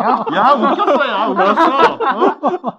아, 이 팔극권의 내공으로. 아, 아 공력을 너무 팔, 팔성까지 올려버렸네. 그래서 이제 만약에 제가 그래서 모나리자를 루브르부터 구입을 하, 아 이게 자- 얘를 모나리자로 두니까 너무 옛날로 가서 좀 그런데 어쨌든 그렇게 시작해서 어쩔 수 없는데 어, 모나리자를 루브르부터 구입하면 아마 되게 두꺼운 서류철을 하나 같이 줄 거예요. 그. 음. 네, 증명 이거 스토리. 뭐냐면 네. 이게 제대로 된 거래라면 뭐가 있어야 되냐면 이 작품이 레오나르도 다빈치의 작업실에서부터 음. 루- 내 손에 오기까지의 모든 맞아요. 소유주의 과정들이 음. 음. 다 있는 파일이 있어야 되거든요. 이야기도. 아, 맞아. 저게 그냥 저 진품 확인하고 있는데 끝나는 게 아니고 정말로 저런 게 다 있어요. 네, 그래서 그걸 이제 provenance라고 하는데 이 provenance가 정말 현대 미술 시장에 정말 정말 중요해요. 아, 맞아. 그 제- History 채널에서 그, 그 뭐지? 전당포. 음, 음, 음, 아 음, 전당포. 예, 전당포. 그 프로가 있는데 전당포 거기서 그 네. 음, 지미 핸드릭스가 쳤던 기타 쓰던, 봤어요. 쓰던 기타를 이렇게 매입하는 게 있거든요. 음, 네. 근데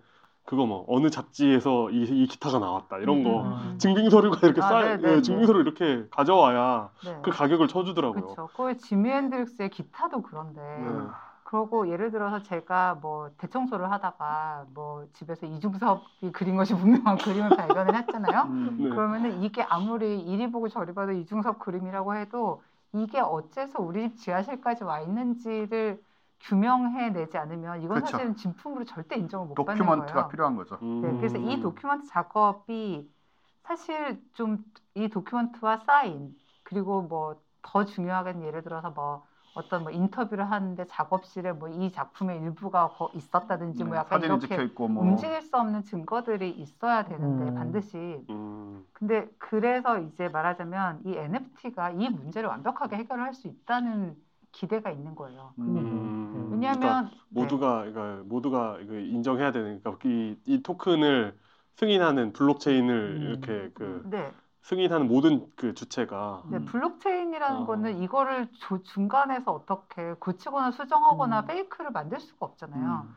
그러니까 예를 들어서 저 잭도 씨의 트윗, 저 첫 번째 트윗이 가지고 있는 정말 중요한 가치는 저것의 역사적인 가치고 음. 그리고 저 역사적인 가치를 누가 얼만큼의 돈을 내고 처음에 사고 그다음에 그 역사성이 예를 들어서 뭐 트위터가 좀 더 중요해지거나 뭐 트위터가 저렇게 하다가 뭐 어떻게 뭐 잭도 씨가 무슨 뭐 진짜 더 유명한 사람이 됐거나 해서 저 가치가 계속해서 오르면 만약에 저 사람의 어떤 신화가 시작된 시점에 저것의 기록물로서의 가치도 계속 더 올라갈 거거든요. 그러면 저 분이 네. 저저 저 계정주께서 그냥 에이 탈퇴해가지고 저 트윗이 없어질 수도 있잖아요. 저 트윗을 산다는 거는 저 그러니까 그것은 저 서비스하고 무관한 거예요. 음. 어... 트위터가 없어져도 네, 그 코인에 새겨 말하자면 토큰에 새겨진 저것의 가치. 음. 저것은 서비스 전체하고도 그, 사실 상관없는 네, 그 거고. 토큰에 쓰여진 그 정보와 네, 그, 그 그렇죠. 모든 것들이 역사들. 통합물인 거죠. 네, 네, 그거를. 그렇습니다. 그래서 이제 그, 그 어떤, 그러니까 작품 자체가 그 작품 소유권 이전의 모든 역사들을 다 담을 수 있게 되고. 음. 음. 그러니까 이제 그 오프라인 미술 시장에서 지금 가장 중요하게 하고 있는 일을 음. 오히려 투명하게 할 수 있다, 있게 되는 거죠. 음.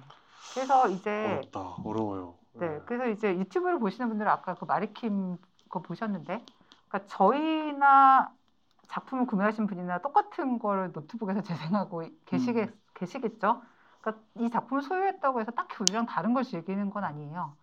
그 음. 아까 얘기한 것처럼 그뭐 3D 프린터로 완벽하게 뽑은 모나리자와 진짜 모나리자처럼 음. 그렇지만 이분이 소유한 NFT에는 작가의 사인과 소유권 이전의 역사들이 다 기록이 되어 있고 지금 사람들이 막 이제 이 가격을 올리고 하는 것은 아마도 그런 어떤 투자 음. 대상으로서의 가치 이것은 어쨌든 거래를 위해서 만들어진 그 코인 종류이기 때문에 음. 그런 가치를 조금 뭐랄까 중요하게 보시는 분들이 지금 투자로 좀 달려가고 있는 게 아닌가라는 생각이 듭니다. 그럼 저런 것들을 이제 원래 원 저작자, 그러니까 음. 작가께서도 어, 소유권을 넘어갔다라고 선언을 하시는 거예요. 네, 그렇죠. 아, 그래서 어떤 종류의 이제 저 코인에는 간단한 비디오나 이런 게 들어갈 수 있다고 했잖아요. 그러니까 거기에다가 원본을 태워버리는 뭐 이런 음, 이벤트를 음, 같이 음, 하거나 음. 이러는 경우들도 있고 음.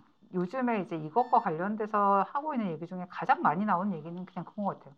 그걸 그 가격에 음. 이게 사실은 논란의 핵심이거든요. 음. 그러니까 그렇죠. 아니 저 뭐 10분짜리 10초짜리 영상을 몇 억에 음. 그러니까 이런 식의 기사들이 계속. 뭐 누가 무슨 자기 누드를 NFT로 올려서 얼마에 팔았다든지 뭐, 음. 뭐 NBA가 누구의 디지털 카드를 만들어서 얼마에 뭐 르브론의 디지털 무슨 카드를 만들어서 얼마에 팔았다든지 이런 얘기들이 계속 나오는데 그러니까 이 예술의 가격을 과연 이 시장에서 이렇게까지 높이는 게 어떤 의미가 있나 이제 약간 이런 음. 쪽의 논쟁들이 되게 많기는 하거든요. 근데 음. 이제 그 이것도 사실은 좀 그런 거예요. 그러니까 뭐냐면 그러니까 예술품의 가치를 매기는 데는 두 가지 방법이 있습니다. 하나는 어, 공무원이 계시니까 아마 알겠지만 이제 공공기관에서 발주내는 방법처럼 매, 매기는 방법이 음. 있죠. 그러니까 예를 들어 어, 우리 그 뭐 마포구에 조형물을 하나 세운다. 어. 그러면은 여기에 청동 몇 톤 얼마, 음. A급 작가 뭐그 국전 입상 경험 몇 회, 뭐 내역, 산출. 네, 해외 겨- 갤러리 뭐 전시 몇 회 했으니까 이분은 A 플러스급이니까 네. 플러스급이 뭐 1.5개월 동안 뭐 0.5%, 뭐 참여율- 0.5 참여율이 참여율. 50%로 들어간다. 그다음에 뭐 그- 이걸 작업하는 인부가 A급 인부 10명, 뭐 B급 인부 뭐 5명이 들어간다. 뭐 이런 식으로 주로 계산을 하잖아요. 이러면 사실 모두가 다 납득할 수 있는 네. 그런 이제 논란이 되지 않는 그런 답이 나오는데 일반적인 예술 시장은 이렇게 돌아가지 않, 않는다는 걸 사람들이 다 알잖아요. 그러면은 음. 이제 어떤 뭐 작품의 가격은 뭘로 어떻게 정해야 되나? 예를 들어서 마리킴의 저 작품은 6억의 가치가 있는지 없는지 잭도시의 트윗이 25억의 가치가 있는지 없는지 누가 어떻게 정해야 되나 라는 문제가 남는 거예요. 음. 근데 사실은 일반적인 예술 시장에 돌아가는 방식은 어떤 거냐면 그냥 작가가 가지고 있는 창의성에 대해서 가장 많은 돈을 낼 수 있는 사람이 그냥 그 물건을 가지는 식입니다. 그 사람이 가격을 결정하는 거죠. 네, 경매 시스템이 사실은 그런 건데 예전에 그거 혹시 생각나세요? 이태리 어떤 작가가 벽에다 바나나를 붙여놨어요. 음. 그리고 이제 그냥 음. 덕테이프로 음. 바나나 붙여놓고 그 바나나에다 코미디언인가 뭐 그런 제목을 붙여놓고 그거에다 뜯어가지고 먹었어요. 음. 먹는 그런 이제 행위예술 같은 걸 했는데 그 바나나가 하나에 뭐 1억 5천씩에 판매가 됐거든요. 음. 그러니까 이게 이게 뭐냐면 지금 현대 미술은 말하자면 이 뜯어내서 먹는 행위가 창의적이고 독창적인 행위라고 생각하는 사람들이 거기에 1.5억을 내는 거예요. 음. 그러니까 그런 것이 사실 예술계에서는 되게 일반적이고 음. 조금 더 잘 알려진 사건으로는 그 혹시 그거 생각나시는지 모르겠는데 아 지금 마지막 그림이 아, 아 이게 네네네 바나나. 저게 그 네네. 1억 5천짜리 음. 바나나입니다. 네. 그다음에 저거 풍선과 소녀라는 사건 혹시 기억나시는지 네네 모르겠는데 이거 그 뱅크시, 뱅크시가 네, 그러니까 풍선을 이렇게 떠 떠가는 풍선을 보고 있는 소녀를 그린 그림을 판매하는 순간 음. 저게 아. 파쇄기로 들어가는 음. 그런 작품을 저게 만들었거든요. 저게 정말 센세이션이었죠. 왜냐하면 저 상태로 네, 팔 저 상태로 경매에 나오기 전까지 몇 년간 누가 가지고 벽에 걸어놓고 보던 그림이었거든요. 네, 네, 네. 그래서 그래서 저, 맞아요. 저, 저 때를 위해서 저기 배터리도 넣어놓고 네, 맞아요. 기다리고 있다가 네. 리모컨을 누른 거예요. 근데 저 그림이 네. 사실은 파괴가 됐다고 생각하지만 실제로 그 뱅크시의 예술 철학이 저게 파쇄되는 거죠. 순간에 음. 완성됐기 음. 때문에 저거는 파괴 전보다 파괴 후가 훨씬 더 비싸게 팔리는 그림이 된 거거든요. 어... 그러니까 뭐냐면 그 저걸 저걸 그러니까 낙찰 받은 사람은 네, 아니 내 그림이 저렇게 갈겨하게 찢기다니가 아니라 네, 네. 이거 오- 매우 기뻐하며 내가 갑자기. 갑자기 뭐 로또 맞은 네. 그런 어. 느낌이 된 어. 거죠. 그러니까 사실 우리나라 기사들에서는 저게 약간 뭐 몇십억짜리 그림이 뭐 휴지 조각으로 약간 이런 식의 기사가 음. 났는데 실제로 저거는 저분은 진짜 횡재를 한 거죠. 음, 오히려. 음. 왜냐면 저 순간에 갑자기 그림 가격이 확 뛰어 올랐으니까. 네. 그러니까 이제 이 예술 시장이라는 거는 기본적으로 누군가의 독창성을 상품화하는 방향으로 가고 있고 그렇다고 하면 이제 그 NFT의 가능성을 되게 넓게 볼 수가 있는 거예요. 음. 예를 들어서 뭐 NBA가 명승부 토큰 같은 걸 만드는 거예요. 뭐, 뭐 그래서 뭐 예를 들어 마이클 조단이 무슨 3점 슛을 하는 음. 장면을 토큰으로 만들어서 이 순간을 내가 소유할 수 있게 만들어준다든지 혹은 뭐, 뭐 BTS가 뭐 다이아몬, 다이너마이트를 처음 선보이기 전에 30초 음. 요거를 음. 토큰으로 만들어서 그 순간에 대한 소유를 내가 할 수 있게 해준다든지 이제 이런 식으로 그, 그러니까 우리가 어떤 기존에 내가 소유하고 벽에 걸 수 있어야 예술이라는 생각을 조금 버리면 그 모든 것들이 다 이런 코인 시장에서 자기의 생명을 가지고 유통되고 거래될 수 있다는 거죠. 예를 들어 뭐 되게 유명한 시인이 네. 연애 편지를 써가지고 토큰을 만들어서 자기 여자친구한테 주면 여자친구 이제 헤어진 다음에 그 토큰을 팔아서 부자가 되거나 뭐 약간 이런 것도 가능할 것 같고 근데 이게요. 음, 사실 예술만의 문제가 아니고요. 네, 우리 주변에서 계속 벌어져온 일이에요. 예를 들어서 음, 이건 좀 자본주의 경제를 조금 본질을 이해해야 되는데요. 음. 예를 들어서 누군가 은행에 10조가 있습니다. 현금으로. 네, 어, 그 사람에게 가장 쓸모없는 건 뭘까요? 음, 그 10조의 대부분의 돈이죠. 그렇죠. 음. 쓸 일이 없으니까요. 쓸 네, 수도 없고요.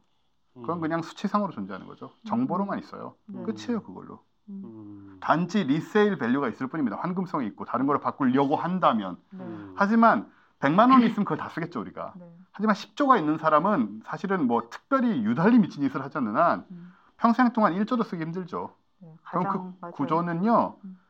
그냥 저걸로 뭘 해라는 말을 거기도 적용할 수 있는 거예요. 음. 예술품뿐만 아니고 정보뿐만 아니고 그 그걸로 뭐 할 건데라는 말을 그 구조에도 쓸 수 있어요. 음. 혹은 음. 땅이다.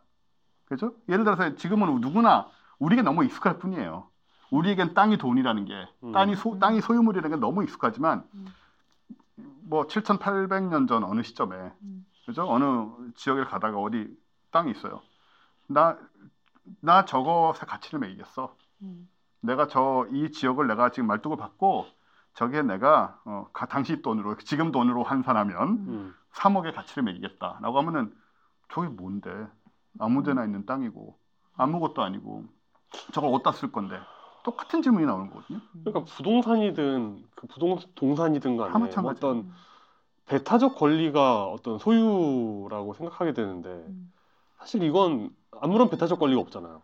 네, 그렇죠. 근데 배타적 권리라는 게 또 뭐냐는 거죠. 애매한 거죠. 네, 네. 그러니까 배타적 권리라는 게 아까 예를 들어서 루브르 박물관에서 기프트샵에서도 모나리자 살 수 있는데 하지만 하지만 투탕카멘 황- 황금 가면은 도금으로 된 거밖에 살 수 없다고요. 네, 그러니까 예를 들어서 이렇게 뭐 이런 식의 어떤 NFT로 만들 수 있는 네. 것과 그렇지 않은 것들이 뭐 있겠죠. 제가 보기에는 이거는 예술의 문제가 아니고요. 아주 처, 철저하게 고도의 자본주의적인 작업입니다. 맞아요. 그러니까 모든 것을 상품화 시킬 수 있고 네. 그렇죠. 그것을 유통시킬 수 있는 어떤 방식이 된 거예요. 그러니까 예를 거죠. 들어 우리 팟캐스트의 제일 첫 에피소드의 첫 30초를 토큰으로 만들 수 있어요. 그렇죠. 이걸 우리 팬들한테 팔 수 있어요. 해볼까? 해볼까요? 와, 진짜 진짜 해볼까요? 진짜 그 5,900원은 아마 이거 하한가를 정해야 될 것 같아 위험하니까 한만 원, 적어도 만 원 정도 내리 내려가진 않고 이거 뭐 편집하고 있는데 시간도 드는데 아, 네. 그, 어, 그런데 인건, 뭐지? 인건비는 빠질 수 있, 그러니까, 있을 정도. 그러니까. 아, 네. 근데 우리 우리 저기 팟캐스트 청취자 분들은 예전에 crowd fund 하다라는 것도 어려워서 못 하신 분들인데 이거 하실 수 있을까? 다분히 과학적 그 합리적 사고를 하시기 때문에 그래서 일단은 그 그런 말, 말씀하신 것처럼 모든 걸 다 상품화 시킬 수 있는 어떤 새로운 플랫폼이라고 보는 게 맞을 것 같고 네. 지금 여기가 이렇게 끌어오르는 이유는 제가 생각하기에는 예술계의 올드머니들이 이쪽으로 지금 몰리고 있는 뉴미디어를 음. 만나서 음. 약간 당황스러운 러시 음, 같다는 느낌이 저는 들어요. 음. 이렇게까지 되고 있는 음. 상황은 음, 그렇고 지금 그래서 이 NFT에 관련된 얘기는 아마 기사 같은 걸 보시면 이렇게 딱 얘기가 정리된 건 별- 별로 없긴 한데 세 가지 정도 방향인 것 같아요. 하나는 메타버스 세계에서 이것을 누릴 수 있다. 음. 배타적인 권리로. 음. 음. 저는 그건 사실 잘 모르겠고 음. 의- 크게 의미가 있는 것 같지도 않고요. 두 번째는 그러니까 어떤 예술품, 예술 투자의 방향으로 아까 얘기한 것처럼 그 완벽한 history와 그 서명을 날, 날조할 수 없는 서명과 역사를 가질 수 있는 어떤 방식 으로서 예술 투자 쪽의 얘기가 있고 또 하나는 오프라인의 팬덤을 상품화할 수 있는 새로운 기회가 될 거다라는 음. 거. 그러니까 아까 얘기한 뭐 BTS나 우리 팟캐스트를 바꾸는 것도 마찬가지고 뭐, 뭐 이후에는 뭐 하다못해 무슨 뭐 콘서트 티켓이라든지 이런 걸로도 다 만들 수 있겠죠. 어떤 식으로든지 간에 가능할 것 같고, 그러니까 좀 지금 초기 시장에서는 좀 약간 예- 큰 건들 위주로 막 이제 이 기사가 되고 하니까 막 뭐가 몇십억이 됐다더라 막 이제 이런 얘기가 주로 나오는데 사실은 지금 뭐 한 5만 원 정도 돈에 뭐 저걸로 앨범 같은 거 만들어서 음. 판매하시는 분들도 있고 이제 그런 식으로 좀 활용하시는 분들도 좀 늘어나고 있어서 사실 이제 약간 조금 무시하기 어려운 플랫폼이 되지 않을까라는 생각이 좀 듭니다. 그런 차원에서 생각을 해보면 우리 팟캐스트에 그거를 판매를 하고 음. 이 우리 사실 이거 한번 해보면 누구나 다 알- 알게 되잖아요. 그러니까 우리 어떤 청취자분들도 어떤 미래에 대비할 수 있는 기회를 드리면 어떨까 아 우리 걸 삼으로써 어. 나중에 비싸게 팔고 뭐 이렇게 아니 그런 게 아니라 일단은 교육적인 목적, 교육적인 목적에서. 네, 네. 음. 비싸게 사주시진 않을 것 같아 그런 네. 목적이라면 네, 그쵸. 어차피 비싸게 살진 않아도 되잖아요. 푸블릴리우스 시루스라는 그 로마의 작가가 있습니다. 네. 이분이 뭐라고 했냐면 모든 것은 구입하는 사람이 지불하는 만큼의 가치가 있다. 저 굉장히 그렇죠. 유명한 얘기입니다. 네. 네. 라고 문명포에 나옵니다. 네, 저는 사실 이용 기자가 하는 모든 멋진 말들은 다 문명포에 나온다는 걸 알고는 있죠. 문명포나 파이브에 나오죠. 네. 우리가요 그 자본주의라는 말을 굉장히 많이 쓰지만 사실 자본주의의 본질을 굉장히 잘못 이해하고 있는데요. 음, 자본주의는 물건을 뭐 돈을 주고 사고 팔고 혹은 뭐 은행에 돈을 받기면 이자가 남고 이런 차원의 개념이 아니고 네. 자본주의가 성립했던 이유 그리고 자본주의가 지금 부를 일궈낸 게 있잖아요. 음. 이유는 어, 존재하는 재화의 가치보다 더 큰 가치를 가상으로 창조해내기 때문이에요. 네. 우리 은행에 있는 돈이 바로 그것입니다. 음. 그러니까 원래 존재하는 재화라는 건 그거잖아요. 각, 음. 그죠? 음, 혹은 뭐 돌도끼 뭐 음. 이런 물질이잖아요. 혹은 뭐 언젠가부터는 땅이 될 수도 있겠죠. 음. 그다음 뭘 지을 수 있는 거고 뭐 그렇게 쓸수 음. 있는 거니까 음. 그것이 재화잖아요 기본적으로. 음. 혹은 음. 서비스 뭐 머리 잘라주고 뭐 음, 네, 여러 가지가 네. 있을 수가 있는데 그런 것들이 실제 존재하는 것이고요. 음.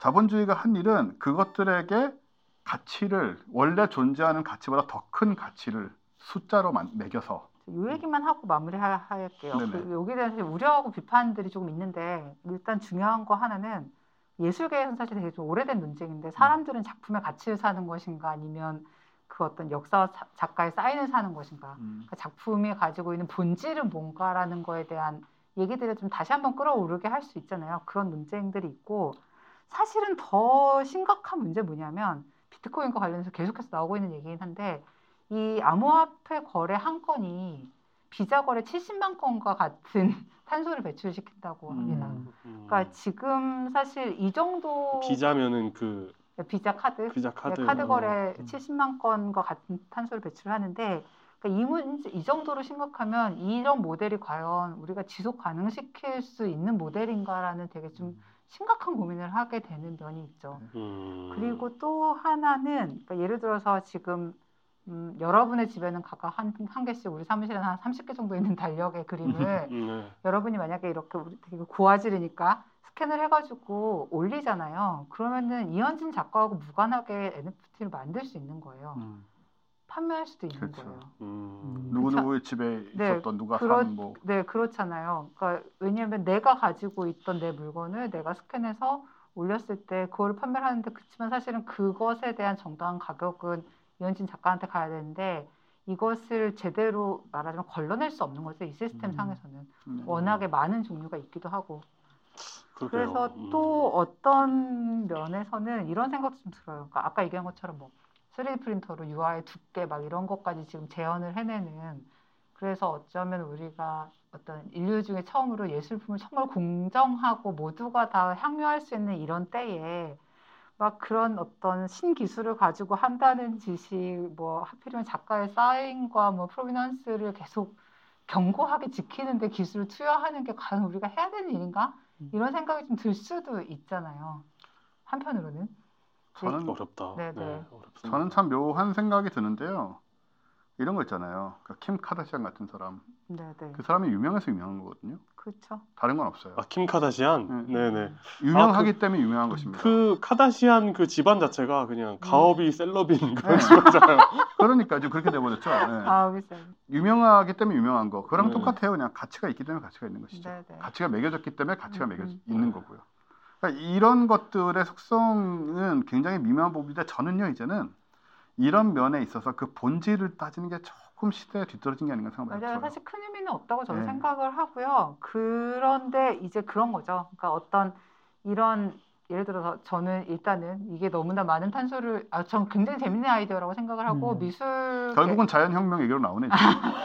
네? 미술계가 사실 이 정도의 뭔가 새- 어떤 화제가 되고 뜨거워지는 매체를 가진 적이 너무 오래전 음. 전 일이기 때문에 저는 되게 이렇게 약간의 흥분을 가지고 보고 있긴 했었는데 결국은 어떤 예술에 대한 되게 낡은 사인이 되게 뭐 중요하고 아까 얘기한 것처럼 막 음. 작가가 만지는 순간에 아우라가 막 생기고 이런 아이디어를 되게 그냥 새로운 기술로 서포트하는 것에 지나지 않는 것은 아닌가라는 음. 생각이 좀 들기도 합니다. 왜냐하면 저는 이것이 너무나 많은 탄소를 발생시키기 때문에 일본적으로 약간 싫다는 기분이 있기 때문에 음. 뭐 그런 건 있고요. 근데 이제 제가 오늘 이 뉴스를 해야겠다고 생각을 한 거는 되게 많은 매체에서 이런 얘기들 잘 안 해주고 뭐가 얼마에 팔렸대더라, 그렇죠, 뭐가. 얼마에 팔렸대더라. 아까 그 메타버스 그 주식 얘기하는 거랑 똑같은 거예요. 네네 음. 그런 얘기만 계속 폭력적인. 네 음. 하고 있어서 조금 여러분들이 그러니까 이게 지금 무슨 일인지 이해하시는데 도움이 됐으면 하는 생각에서 네, 준비를 해봤습니다. 언제 기회가 있으면 그런 논의를 한번 해봤으면 좋겠어요. 음악도 그런 얘기 있잖아요. 인공지능이 만든 아름다운 음악과 인간이 만든 아름다운 음악은 어떤 차이가 있는 것인가. 저 예전에 그런 거 해봤는데 예전에 그때 경기 필인가에서 모차르트의 음악과 모차르트가 매우 비슷하게 만든 인공지능한테 모차르트가처럼 만들어봐라고 한 음악 두 개를 연주를 한 거예요.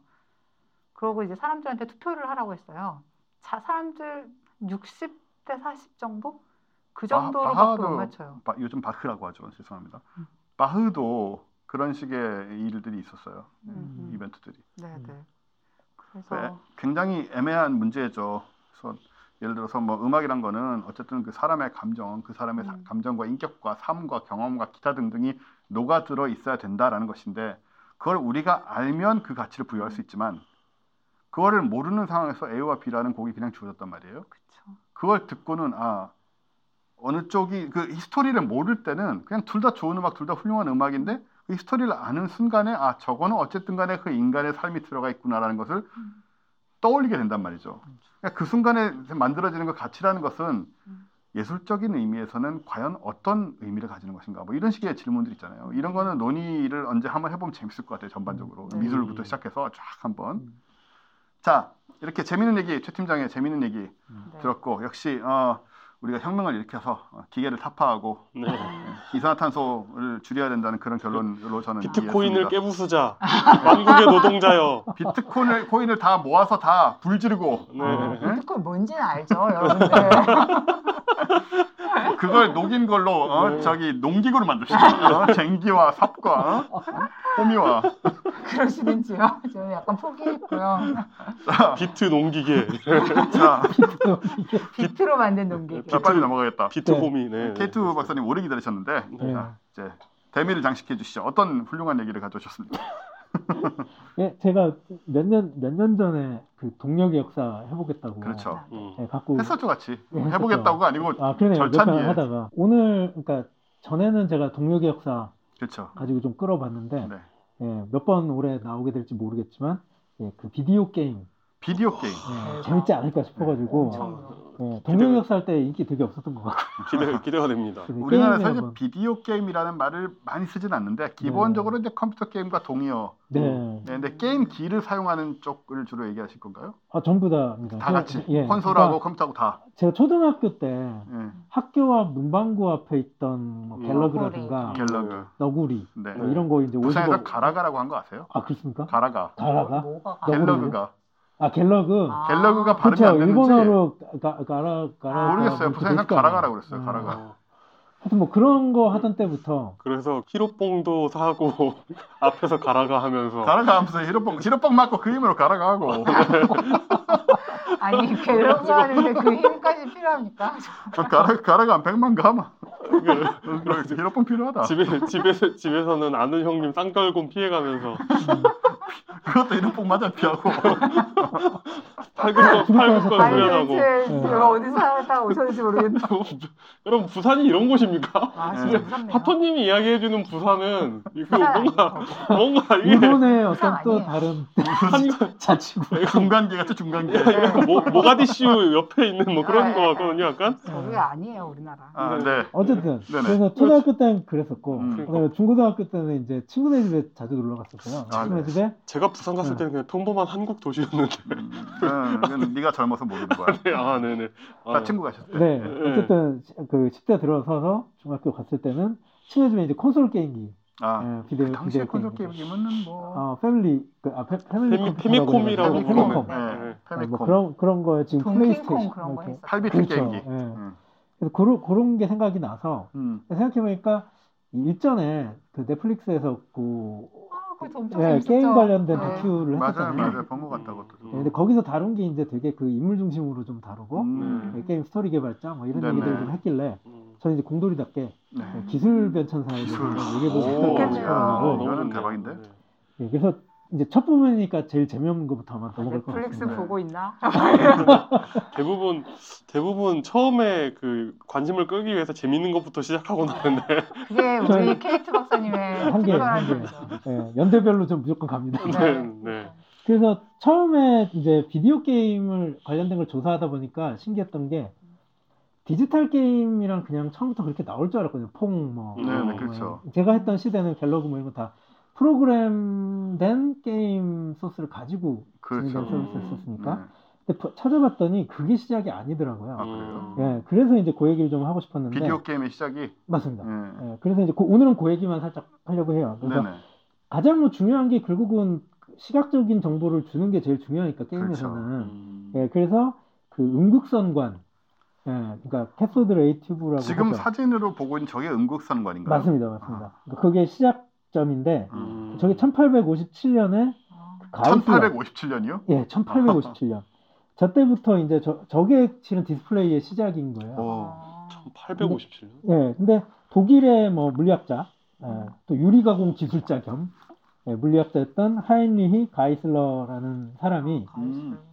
지- 유리를 가공해서 이제 진공관을 만들어 본 거죠. 유리 가공 필요하겠네요, 진짜 저거. 어, 예, 그러니까 다 직접 한 것 같아요. 네네. 그래서 저거를 어, 유리관을 만들고 안에 뭐 수은으로 된 펌프를 이용해가지고 음. 공기를 쪽쪽 빼내본 거예요. 네. 되게 낮은 밀도의 공기를 둔 상태에서 음. 예, 전극에서 높은 전압을 가하면 원래 공기 중에서는 원래 전기가 흐르면 안 되잖아요. 음. 예, 그런데 어, 공기의 밀도를 많이 낮췄더니 음. 예, 그러니까 전기가 흐르기 시작하는 거예요. 어.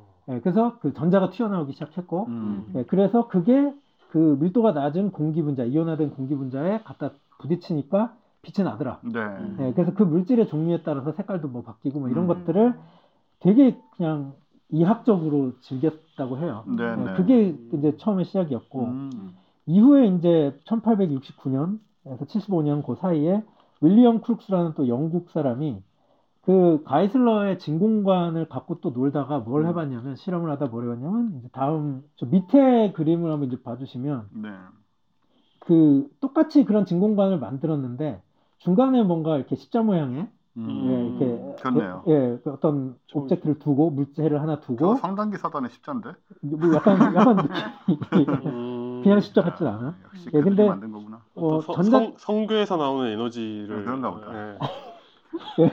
네. 그저 전자총에 저 때는 근데 전자가 존재한다 뭐 이런 얘기가 나오기 전이었거든요. 그렇네요. 그러니까 전자선을 가지고 예, 응극선을 응극선이라고 불렀고 근데 저 나머지 오른쪽에 있는 끝 쪽에 그 전자를 맞으면 이제 발광을 하는 음. 예, 그런 인광 물질을 이렇게 발라가지고 한번 쏴봤더니 아뭐 어, 응극선이 직진성이 있더라 뭐 이런 것도 결국은 실험적으로 그냥 그런 걸 과학적으로 음. 밝히는데 실험 장치로 썼던 거예요. 네, 지금 이 그림은 이제 전구 비슷하게 옆으로 눕혀 놓아져 있고 네네. 네, 여기 전기를 이제 주고 이제 빛을 냈다 이런 건데 이거 솔직히 이렇게 말하면 이렇게 듣는 분들 더 아실지 모르겠어요. 과연 음. 그럴지 모르겠지만 음.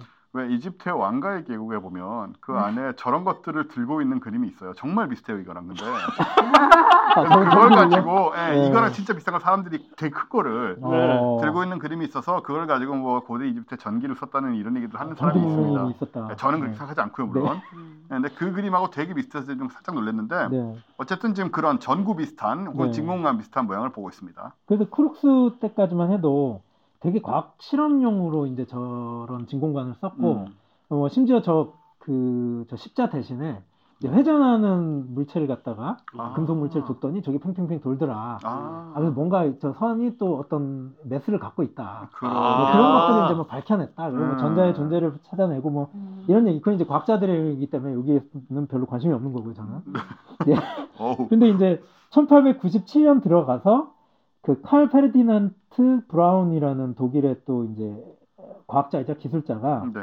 가이슬러와 크룩스가 만들어낸 그 진공관을 어떤 식으로 해봤냐면 거기에 자장을 걸어본 거예요. 자기장을. 음. 자기장을 걸어봤더니 당연히 이제 전자가 힘을 받겠죠. 네. 그러니까 이제 저기 휘기 시작한 거예요. 지금 보시는 게 이제 음. 최초의 브라운 관입니다. 아, 그래서 그래서 브라운 관이군요. 브라운 관이라고 그러잖아요. 예, 그래서 아니 옛날부터 갈색이랑 갈색이 아닌데. 지금 저도 저도 제가 그 갑자기 끼어들어서 죄송한데 진짜 네. 소름입니다. 똑같이 생겼어요. 저거예요, 저 이집트. 네. 우와 네. 저 안에 흐르는 게 진짜 응극선 같은데요. 이거, 이거, 이거. 꼬불꼬불꼬불. 네. 예, 예, 예. 이거 참 특이하게 생겼죠. 뭐 연결돼 있고 밑에 받치는 용수철 같은 것도 있고 마치. 저게 지금 소름 그 진짜 대박. 건 어떤 네. 전자석 같은 그런 느낌이 네. 그러니까 이거 가지고 그런 주장을 하는 분들이 꽤 있습니다. 네. 아, 저건 그리고 저 조작 같은 게 아니고 실제로 저렇게 생긴 네. 그림이 있는 거예요. 네. 그래서 그렇습니다. 지금 이집트 시대에도 있던 그 브라운관을 재발견했군요. 재발견. 네. 제발 르네상스, 르네상스. 그러니까 네. 르네상스. 안에 새 것은 없지. 네. 1897년에 그래서 브라운관을 만들어냈는데 어 그 발광면은 그대로 그 크룩스관처럼 했는데 음. 자장을 걸어서 자장의 세기를 이리저리 조절해 보니까 음극선이 이리저리 움직이는 거죠. 아. 그래서 발광시키는 지점을 바꿀 수 있다는 걸 확인을 했고 아. 어. 사람은 착시가 있잖아요. 그러니까 그렇죠. 그걸 되게 빠른 속도로 아. 음. 이제 주사를 하면 이제 전자 그렇죠. 아 그 음극선을 네. 발광면이 이리저리 훑고 지나가면 그림을 그릴 수 있다는 걸 알았죠. 네. 음. 예, 근데 이제 그렇게까지는 되게 어, 그 실험적인 어떤 그런 뭐 이제 CRT 모니터가 나오기 전에 그런 음. 세상이었는데 이제 1940년에 뉴욕에서 세계 박람회가 열렸는데 거기에 그 RCA라고 하는 Radio Corporation of America라는 그런 이제 뭐 그 회사죠. 이제 그쪽에서 그쪽 전시관에 음. 처음으로 이제 흑백 텔레비전이 등장을 오. 한다고 합니다. 그게 아까 말씀드린 그 브라운관을 이용해서 지금 보시는 그림처럼 네. 저뭐 오른쪽에 그 어, 회절 그러니까 굽히게 하는 디플렉팅 코일을 달아가지고 음. 연극선을 이절이 바꾸는 거죠. 그다음에 네. 저 마지막에 그 발광면에다가 이제 인광 물질을 이렇게 발라놓은 거고. 이제 브라운관의 내부 구조인 거죠. 예, 네. 쉽게 얘기하면 저런 식으로 이제 개- 네. 개략도가 그려지고요. 저걸 이용해서 이제 흑백 텔레비전을 만들어냈다고 해요. 근데 이제 그 시점에도 이게 엄청나게 많이 확산되거나 그러질 못했는데 40년대 그 2차 대전이 벌어지던 시절이었잖아요. 그래서 실험적으로 그냥 저 CRT 모니, 그러니까 CRT 디스플레이가 그냥 어, 없어져 버릴 수 있었는데 어, 전쟁을 하면서 뭐가 발명이 됐냐면 2차 대전 때 그 비행기라든가 뭐 함선이라든가 이런 것들을 레이더로 이제 음. 탐측을 하기 시작한 그렇죠. 기술이 음, 2차 대전 때 크게 발달을 해요. 네. 그래서 그게 MIT 쪽에 있던 음. 어, 모 연구소에서 그 레이더 기술을 영국과 공동으로 개발을 했는데 음. 이제 그쪽 아직도 그 MIT에 있는 그 연구소 사람들은 2차 대전은 어, 앨런 튜닝이 음. 그 아모이도그에서 이긴 게 아니라 음. 우리가 레이더를 개발해서 이긴 거다라고 되게 자부심을 갖고 있다고 합니다. 이때쯤 한번 할까요? 우와 레이더 굉장한 것이군요. 아, 대박. 역시 대박. 대박. 그럴 줄 알았어. 그럴 줄 레이더. 알았어. 야 나는 레이더인 줄 알았어. 예, 레이더 그림 한번 띄워주셔야 되는데 이따 이따 나올 것 같아요. 아니 근데 아, 지금 아 이게 바이파이 이제 아까 아, 그- 이전 사진 그게 보시면 루즈벨트인가요? 예, 예 아, 네. 맞습니다. 그래서 네. 이게 그 뉴욕 세계박람회에서 시연된 흑백 텔레비전의 흑백 텔레비전. 모습이고요. 아니 근데 제가 좀 그 뭐지? 저는 이제 LCD나 이런 건 사실 좀 직관적이잖아요. 그냥 이렇게 그렇죠. 점에 그렇죠. 점을 뭐 전기를 가하면 뭐 이게 뭐, 뭐 모양을 바꿔서 빛이 투과되고 하는 이런, 이런 네. 건데 네. 저렇게 막 그 음극 음극선이 직진을 하는데 자기를 걸어서 맞아. 회절을 해서 그걸로 그림을 그리는 게 훨씬 어려워 어렵게 그래서 그려요. 훨씬 어려운 기술이라고 생각이 네, 들었죠. 전자총으로 쏴가지고. 네. 네. 훨씬 어렵고 어려워 보이는데. 그러니까 이때 지금 이 루즈벨트가 나오는 뭐 국회인지 백악관인지 무슨 뭐 흑백 영상인데 이게 지금 동영상이었던 거예요 당시로. 그렇죠. 동영상이었다. 네, 네. 그래서 모노크롬 형태의 모노 TV는 저럴 때 성공을 했고 음. 실은 칼라는 크게 어려웠던 게 아닌 것 같아요. 뭐냐면 네. 그 인광면에 실은 적색과 음. 아. 파란색과 네. 예, 녹색을 네, 네. 되게 작게 음. 배치를 해놓은 후에 음극선으로 거기를 정확하게 때려가면서 아, 색깔을. 맞췄었고요. 음극선으로 그걸 맞추는 거 아니에요? 네. 그게 근데- 쉬워 보이지 않은데. 근데 정말 재밌는 거는요. 예. 지금 LCD라든가 LED TV 있잖아요. 네. 그러니까 그 저희가 갖고 있는 휴대폰 네. 모니터를 아주 현미경으로 쳐다보잖아요. 네. 그, 그 세 가지 색깔의 음. 그 맞아요. 점들이 그대로 있습니다. 네. 픽셀들이. 음. 그러니까 그 기술은 지금. 크게 바뀐 게 네, 아니에요. 저 네. 괜히 그 이렇게 조그만 현미경 사가지고 이것저것 막 들여다보고 그랬었거든요. 그때 보셨어요? 이거 네네네. 확인했어요? 예. 아, 그때 음. 보게. 그래서 어쨌든 당시에 저게 시- 보급화되기는 그렇게 이렇게 적과되지는 않았었는데 음. 2차 대전을 거치면서 레이더가. 레이더를 레이더 음. 기술을 를 발명 발명하면서 이제 그 레이더를 디스플레이 시켜야 되니까 음극선을 엄청나게 많이 생산을 한 거예요. 저 지금 저 지금 저 화면에다가 시계 띄워놓은 것 같은데요? 네, 저게 실은 보시면 음. 어, 세계 최초의 비디오 게임의 모습입니다. 어. 아 이거 레이더가 아니고요. 네, 오. 그래서 어, 이후에 나오는 게 그 듀몬트 연구소라는 게 나와요. 미국의 듀몬트 연구소가 나오는데 그 연구소가 실은 오실로스코프라고 해가지고 신호를 이렇게 보여주는 네네. 어. 그런 장치. 저것도 오실로스코프예요. 근데 오실로그래프라고 그거. 오실로스코프를 이용한 레이더도 있거든요. 네. 그래서 납품을 엄청나게 많이 한 거예요. 당시에 음. 미국에. 음. 그러다 보니까 돈을 되게 많이 벌었고 그 당시에 그 듀몬트 연구소에서 일하던 그 토머스 골드스미스 주니어라는 사람과 그다음에 그 뭐 에슬 레이 맨이라는 두 사람이 저거를 만들어냅니다. 그러니까 음. 여유 자금이 막 생기고 여유가 생기니까 네. 오실로스코프는 남아 돌고 막 이러다 보니까 저걸로 한번 게임을 만들어 보자 해서 지금 저희 게임이라고요. 네, 네. 이건 근데- 누가 봐도 그냥 어떻게 보면 이렇게 레이더 비슷한 그런. 녹색 어, 스크린에 이런 근데- 사진인데 근데 네. 시계예요. 잘 보면 숫자도 써 있어요. 저건 방향을 나- 나타내는 거 아닐까? 네. 시간 아니 시계 5, 4, 5, 6 이렇게 써 그러니까 있는데. 그걸 이제 그러네요. 3시 방향, 5시 방향, 음. 7시 방향 그렇게 생각하면 레이더인 것 같기도 한데 그래서 이제 네. 저기에 쓰이는 그 게임의 인터페이스가 필요하잖아요. 음, 네, 인터페이스는 knob, 아. 그 다음에 스위치가 음. 있고요. 그러니까 스위치를 아. 딱 올리면 발사를 한대요. 저게 그러니까 잔뜩 저- 붙어 있는 게 그런 거예요 지금? 그러니까 저게 어떤 게임이라고 그러냐면 네. 그한 대밖에 그러니까 몇 대밖에 안 만들어지고 시판이 안된 게임인데 음. 스위치를 올리면 이제 미사일이 발사되는 점 형태의 미사일이 발사되고요. 점 형태. 어. 그리고 노브를 가지고 각도라든가 아. 세기를 조절할 수가 있는 거예요. 거. 네, 웃긴 거는 그 대상물 맞춰야 되는 대상물은 어 그 overlay라고 그러니까 위에 겹쳐가지고 어. 투명 재질의 플라스틱 같은 거 아. 겹쳐가지고 놨다고 합니다. 아 옛날 게임 그런 거 있죠. 네. 네, 이렇게 그 빛이 비쳐가지고 그림 그려놓은 판 같은데. 맞습니다. 음. 그러니까 그걸 뭐 아. 비행기 모양 같은 걸로 이렇게 놔가지고 이미 배치한 음. 후에 음. 예, 이 knob를 돌려가지고. 탄도학처럼 음. 곡선을 야. 그리면서 거기에 맞추는 게임을 만들었다고 해요. 이게 세체, 세계 최초의 비디오 그 게임이군요. 최초의 비디오 게임. 음. 와. 하지만 저기에는 어떤 어떤 디지털화된 모드 없고요. 음. 프로그램도 안 들어갔고.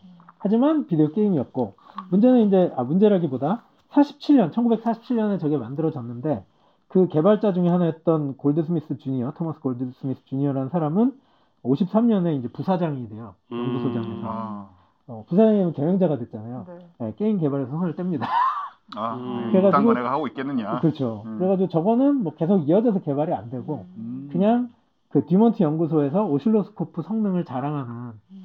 예, 그런 용도로 이제 그냥 묻히고 말고요 야. 음. 그래서 이제 게임 역사를 얘기하는 사람들 사이에서는 저거가 정말 게임의 이제 최초의 게임이냐에 음. 대해서 되게 아, 논란이 있다고 합니다. 네. 음, 네. 일단 실물의 어떤 뭐 보드 게임이나 이런 거 말고 아니면 네. 진짜 몸으로 뛰는 게 아니라 어떤 음. 전자제품과의 상호작용을 통해서 하는 게임인데 네.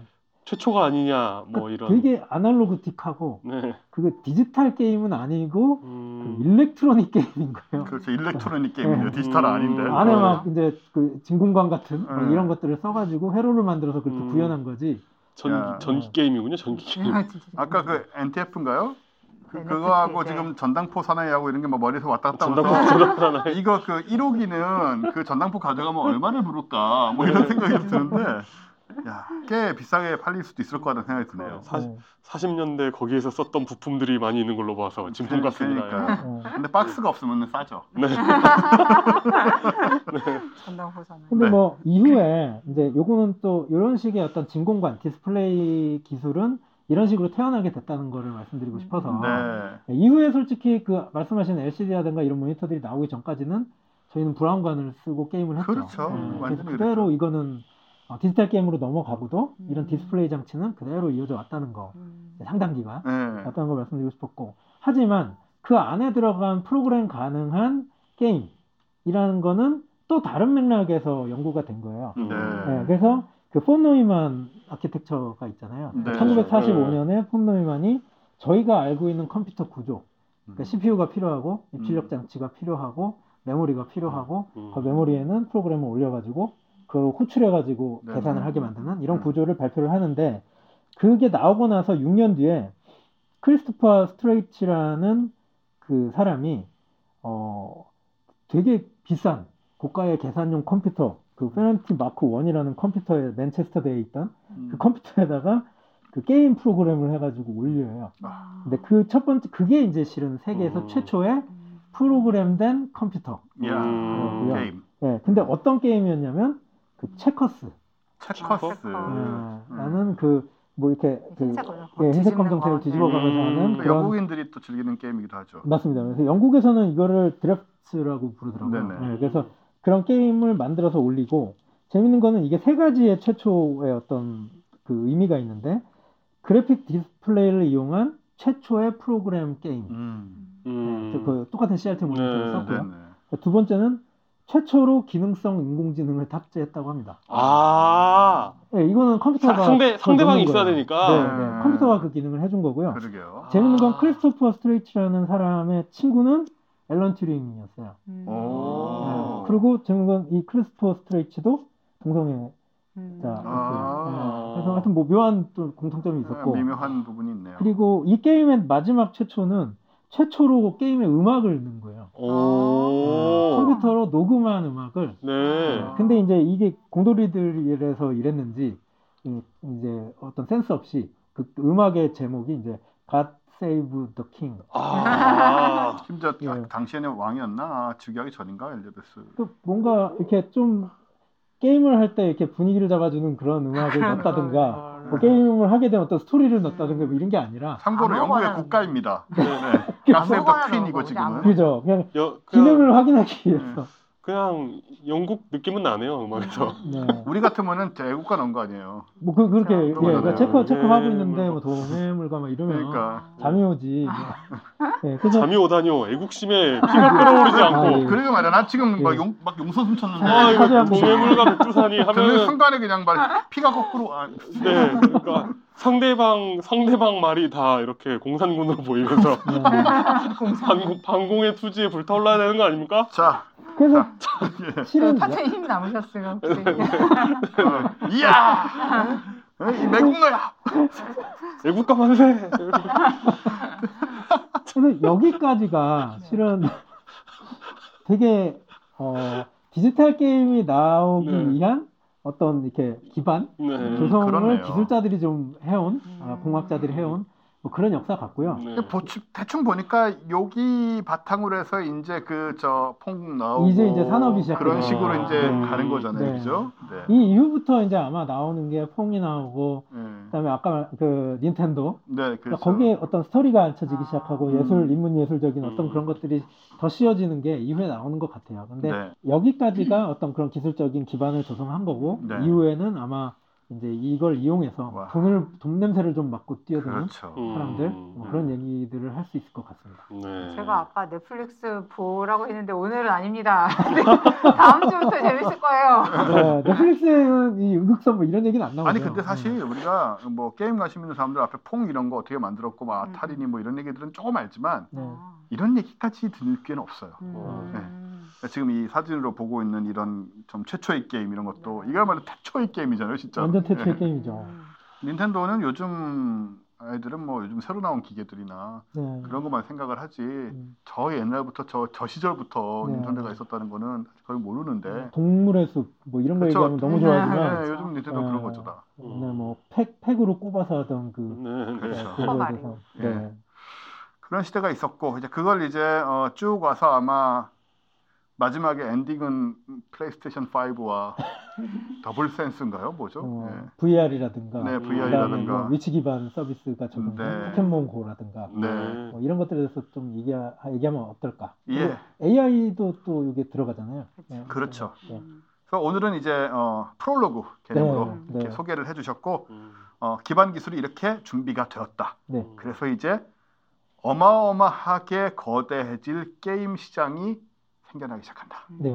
네, 그게 아마 다음 주부터 계속 다음 달부터 네. 다음 달부터 계속될 얘기일 것 같습니다. 네. 자 오늘 3태 성주 어, 혹은 4태 성주는 이 정도에서 정리를 하는 걸로 하고 근데 저희가 어, 우리 저 사람을 찾고 있잖아요 지금. 네, 저희 네. 중대 공지가 있습니다. 네. 어, 저희가 지금 사람을 뽑고 있습니다.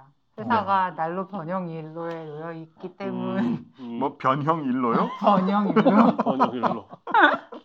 변형 일로에 놓여 있기 때문인지 잘 모르겠지만 저희와 함께 번영의 길을 함께 가실 네. 음, 신입 직원 신입 어, 직원. 뭐라고 해야 되죠? 다만 경력직 경력직. 직원, 네, 경력직 경력직 직원. 직원이 어, 공채 중입니다. 어떤 음, 업무인가요? 어, 일단은 두가 일단 사업 기획 쪽 한 분과 음. 그리고 미디어 편집하고 제작하실 분 한 분 이렇게 두 분을 찾고 있고요. 아. 한 사람이 예를 네. 들어서 우리 아까 그 얘기했잖아요. 저 그런 식으로 우리 첫 번째 팟캐스트 네, 네. 그거를 이제 오디오 편집을 하셔가지고 네. 그거를 기획을 해서 돈을 만들 수 있으면 되는 거 아니에요? 그런 능력을 가진 사람이면 무슨 말인지 잘 아, 모르겠는데 그 현실적인 이야기만 하죠, 우리. 무슨 말인지 모르겠는데 왜 피곤한데 재미도 없고 의미도 없는 말을 네. 왜 하는지 잘 네. 모르겠어요. 빨리 빨리 체력이 좋아지긴 했나 봐요. 아 많이 나왔죠. 네, 그러니까 저런 얘기를 할 여력이 남아 있는 거 그러게. 보니까. 네, 그래서 저희 지금 과학과 사람들 홈페이지에 들어가 보시면 저희 음. 모집 공고 보실 수 있고요. 네.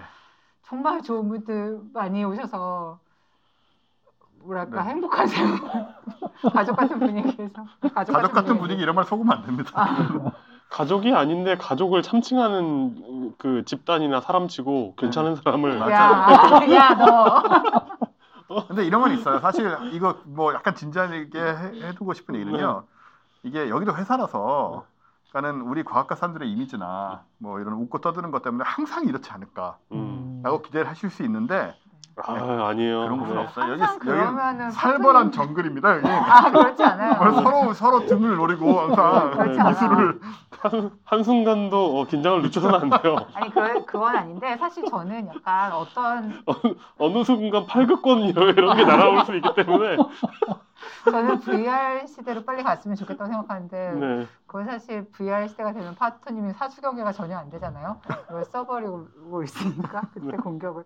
아 근데 중요한 건 뭐냐면 제가 이제 이 회사를 저희가 8년째 이렇게 하고 있는데 뭐 약간 이렇게 유지 정도 하면서 직원들 월급 주는 것까지는 그냥 하는 것 같아요. 그 정도 이상은 정말 못해서 좀그 이상을 좀 같이 좀 끓- 그려보고 싶다라는 의지나 꿈이 있는 분들하고 좀 같이 일을 해보고 싶다는 생각이 있습니다. 네. 어, 많이들 오셨으면 좋겠고요. 일단은 좋은 분 찾을 때까지 저희 건 계속 열어놓고 있기는 할 텐데 네. 일단은 한 3주 정도? 3주 정도. 네네. 구체적인 부분은 이제 음. 홈페이지를 참고하시고요. 네. 아, 네, 이렇게 상태성질 정리하도록 하고요. 저희가 다음 달에는 아마 특별히 모실 분이 있을 것 같아요. 네. 예, 우리 저 메타버스가 좀 굉장히 어. 화제인데 어, 메타버스 관련 얘기를 그 주식 얘기 아니고 네. 예, 기술과 세계관 이런 부분들 중심으로 이제 얘기를 음, 한번 해보려고 합니다. 네. 모실 분이 정해져 있는데 네. 뭐 성함은 나중에 얘기를 해도 네, 네. 되겠죠. 다음 예. 달에 일- 일이니까요. 예, 다음 달 얘기니까요. 일단 그렇게 이제 도대체 메타버스가 뭔지, 음. 도대체 좀 그쪽 세상은 어떻게 돌아가고 있는 것이며 VR, AR 다 합쳐가지고 어느 방향으로 가는 건지 이런 것들을 좀 어, 아실 수 있는 기회가 아닐까 생각이 됩니다. 네, 그럼 저희 선택성적 여기서 마치고 다음 주에 이제 뉴스룸으로 찾아뵙도록 하겠습니다. 수고 많이 하셨습니다. 감사합니다. 감사합니다. 와.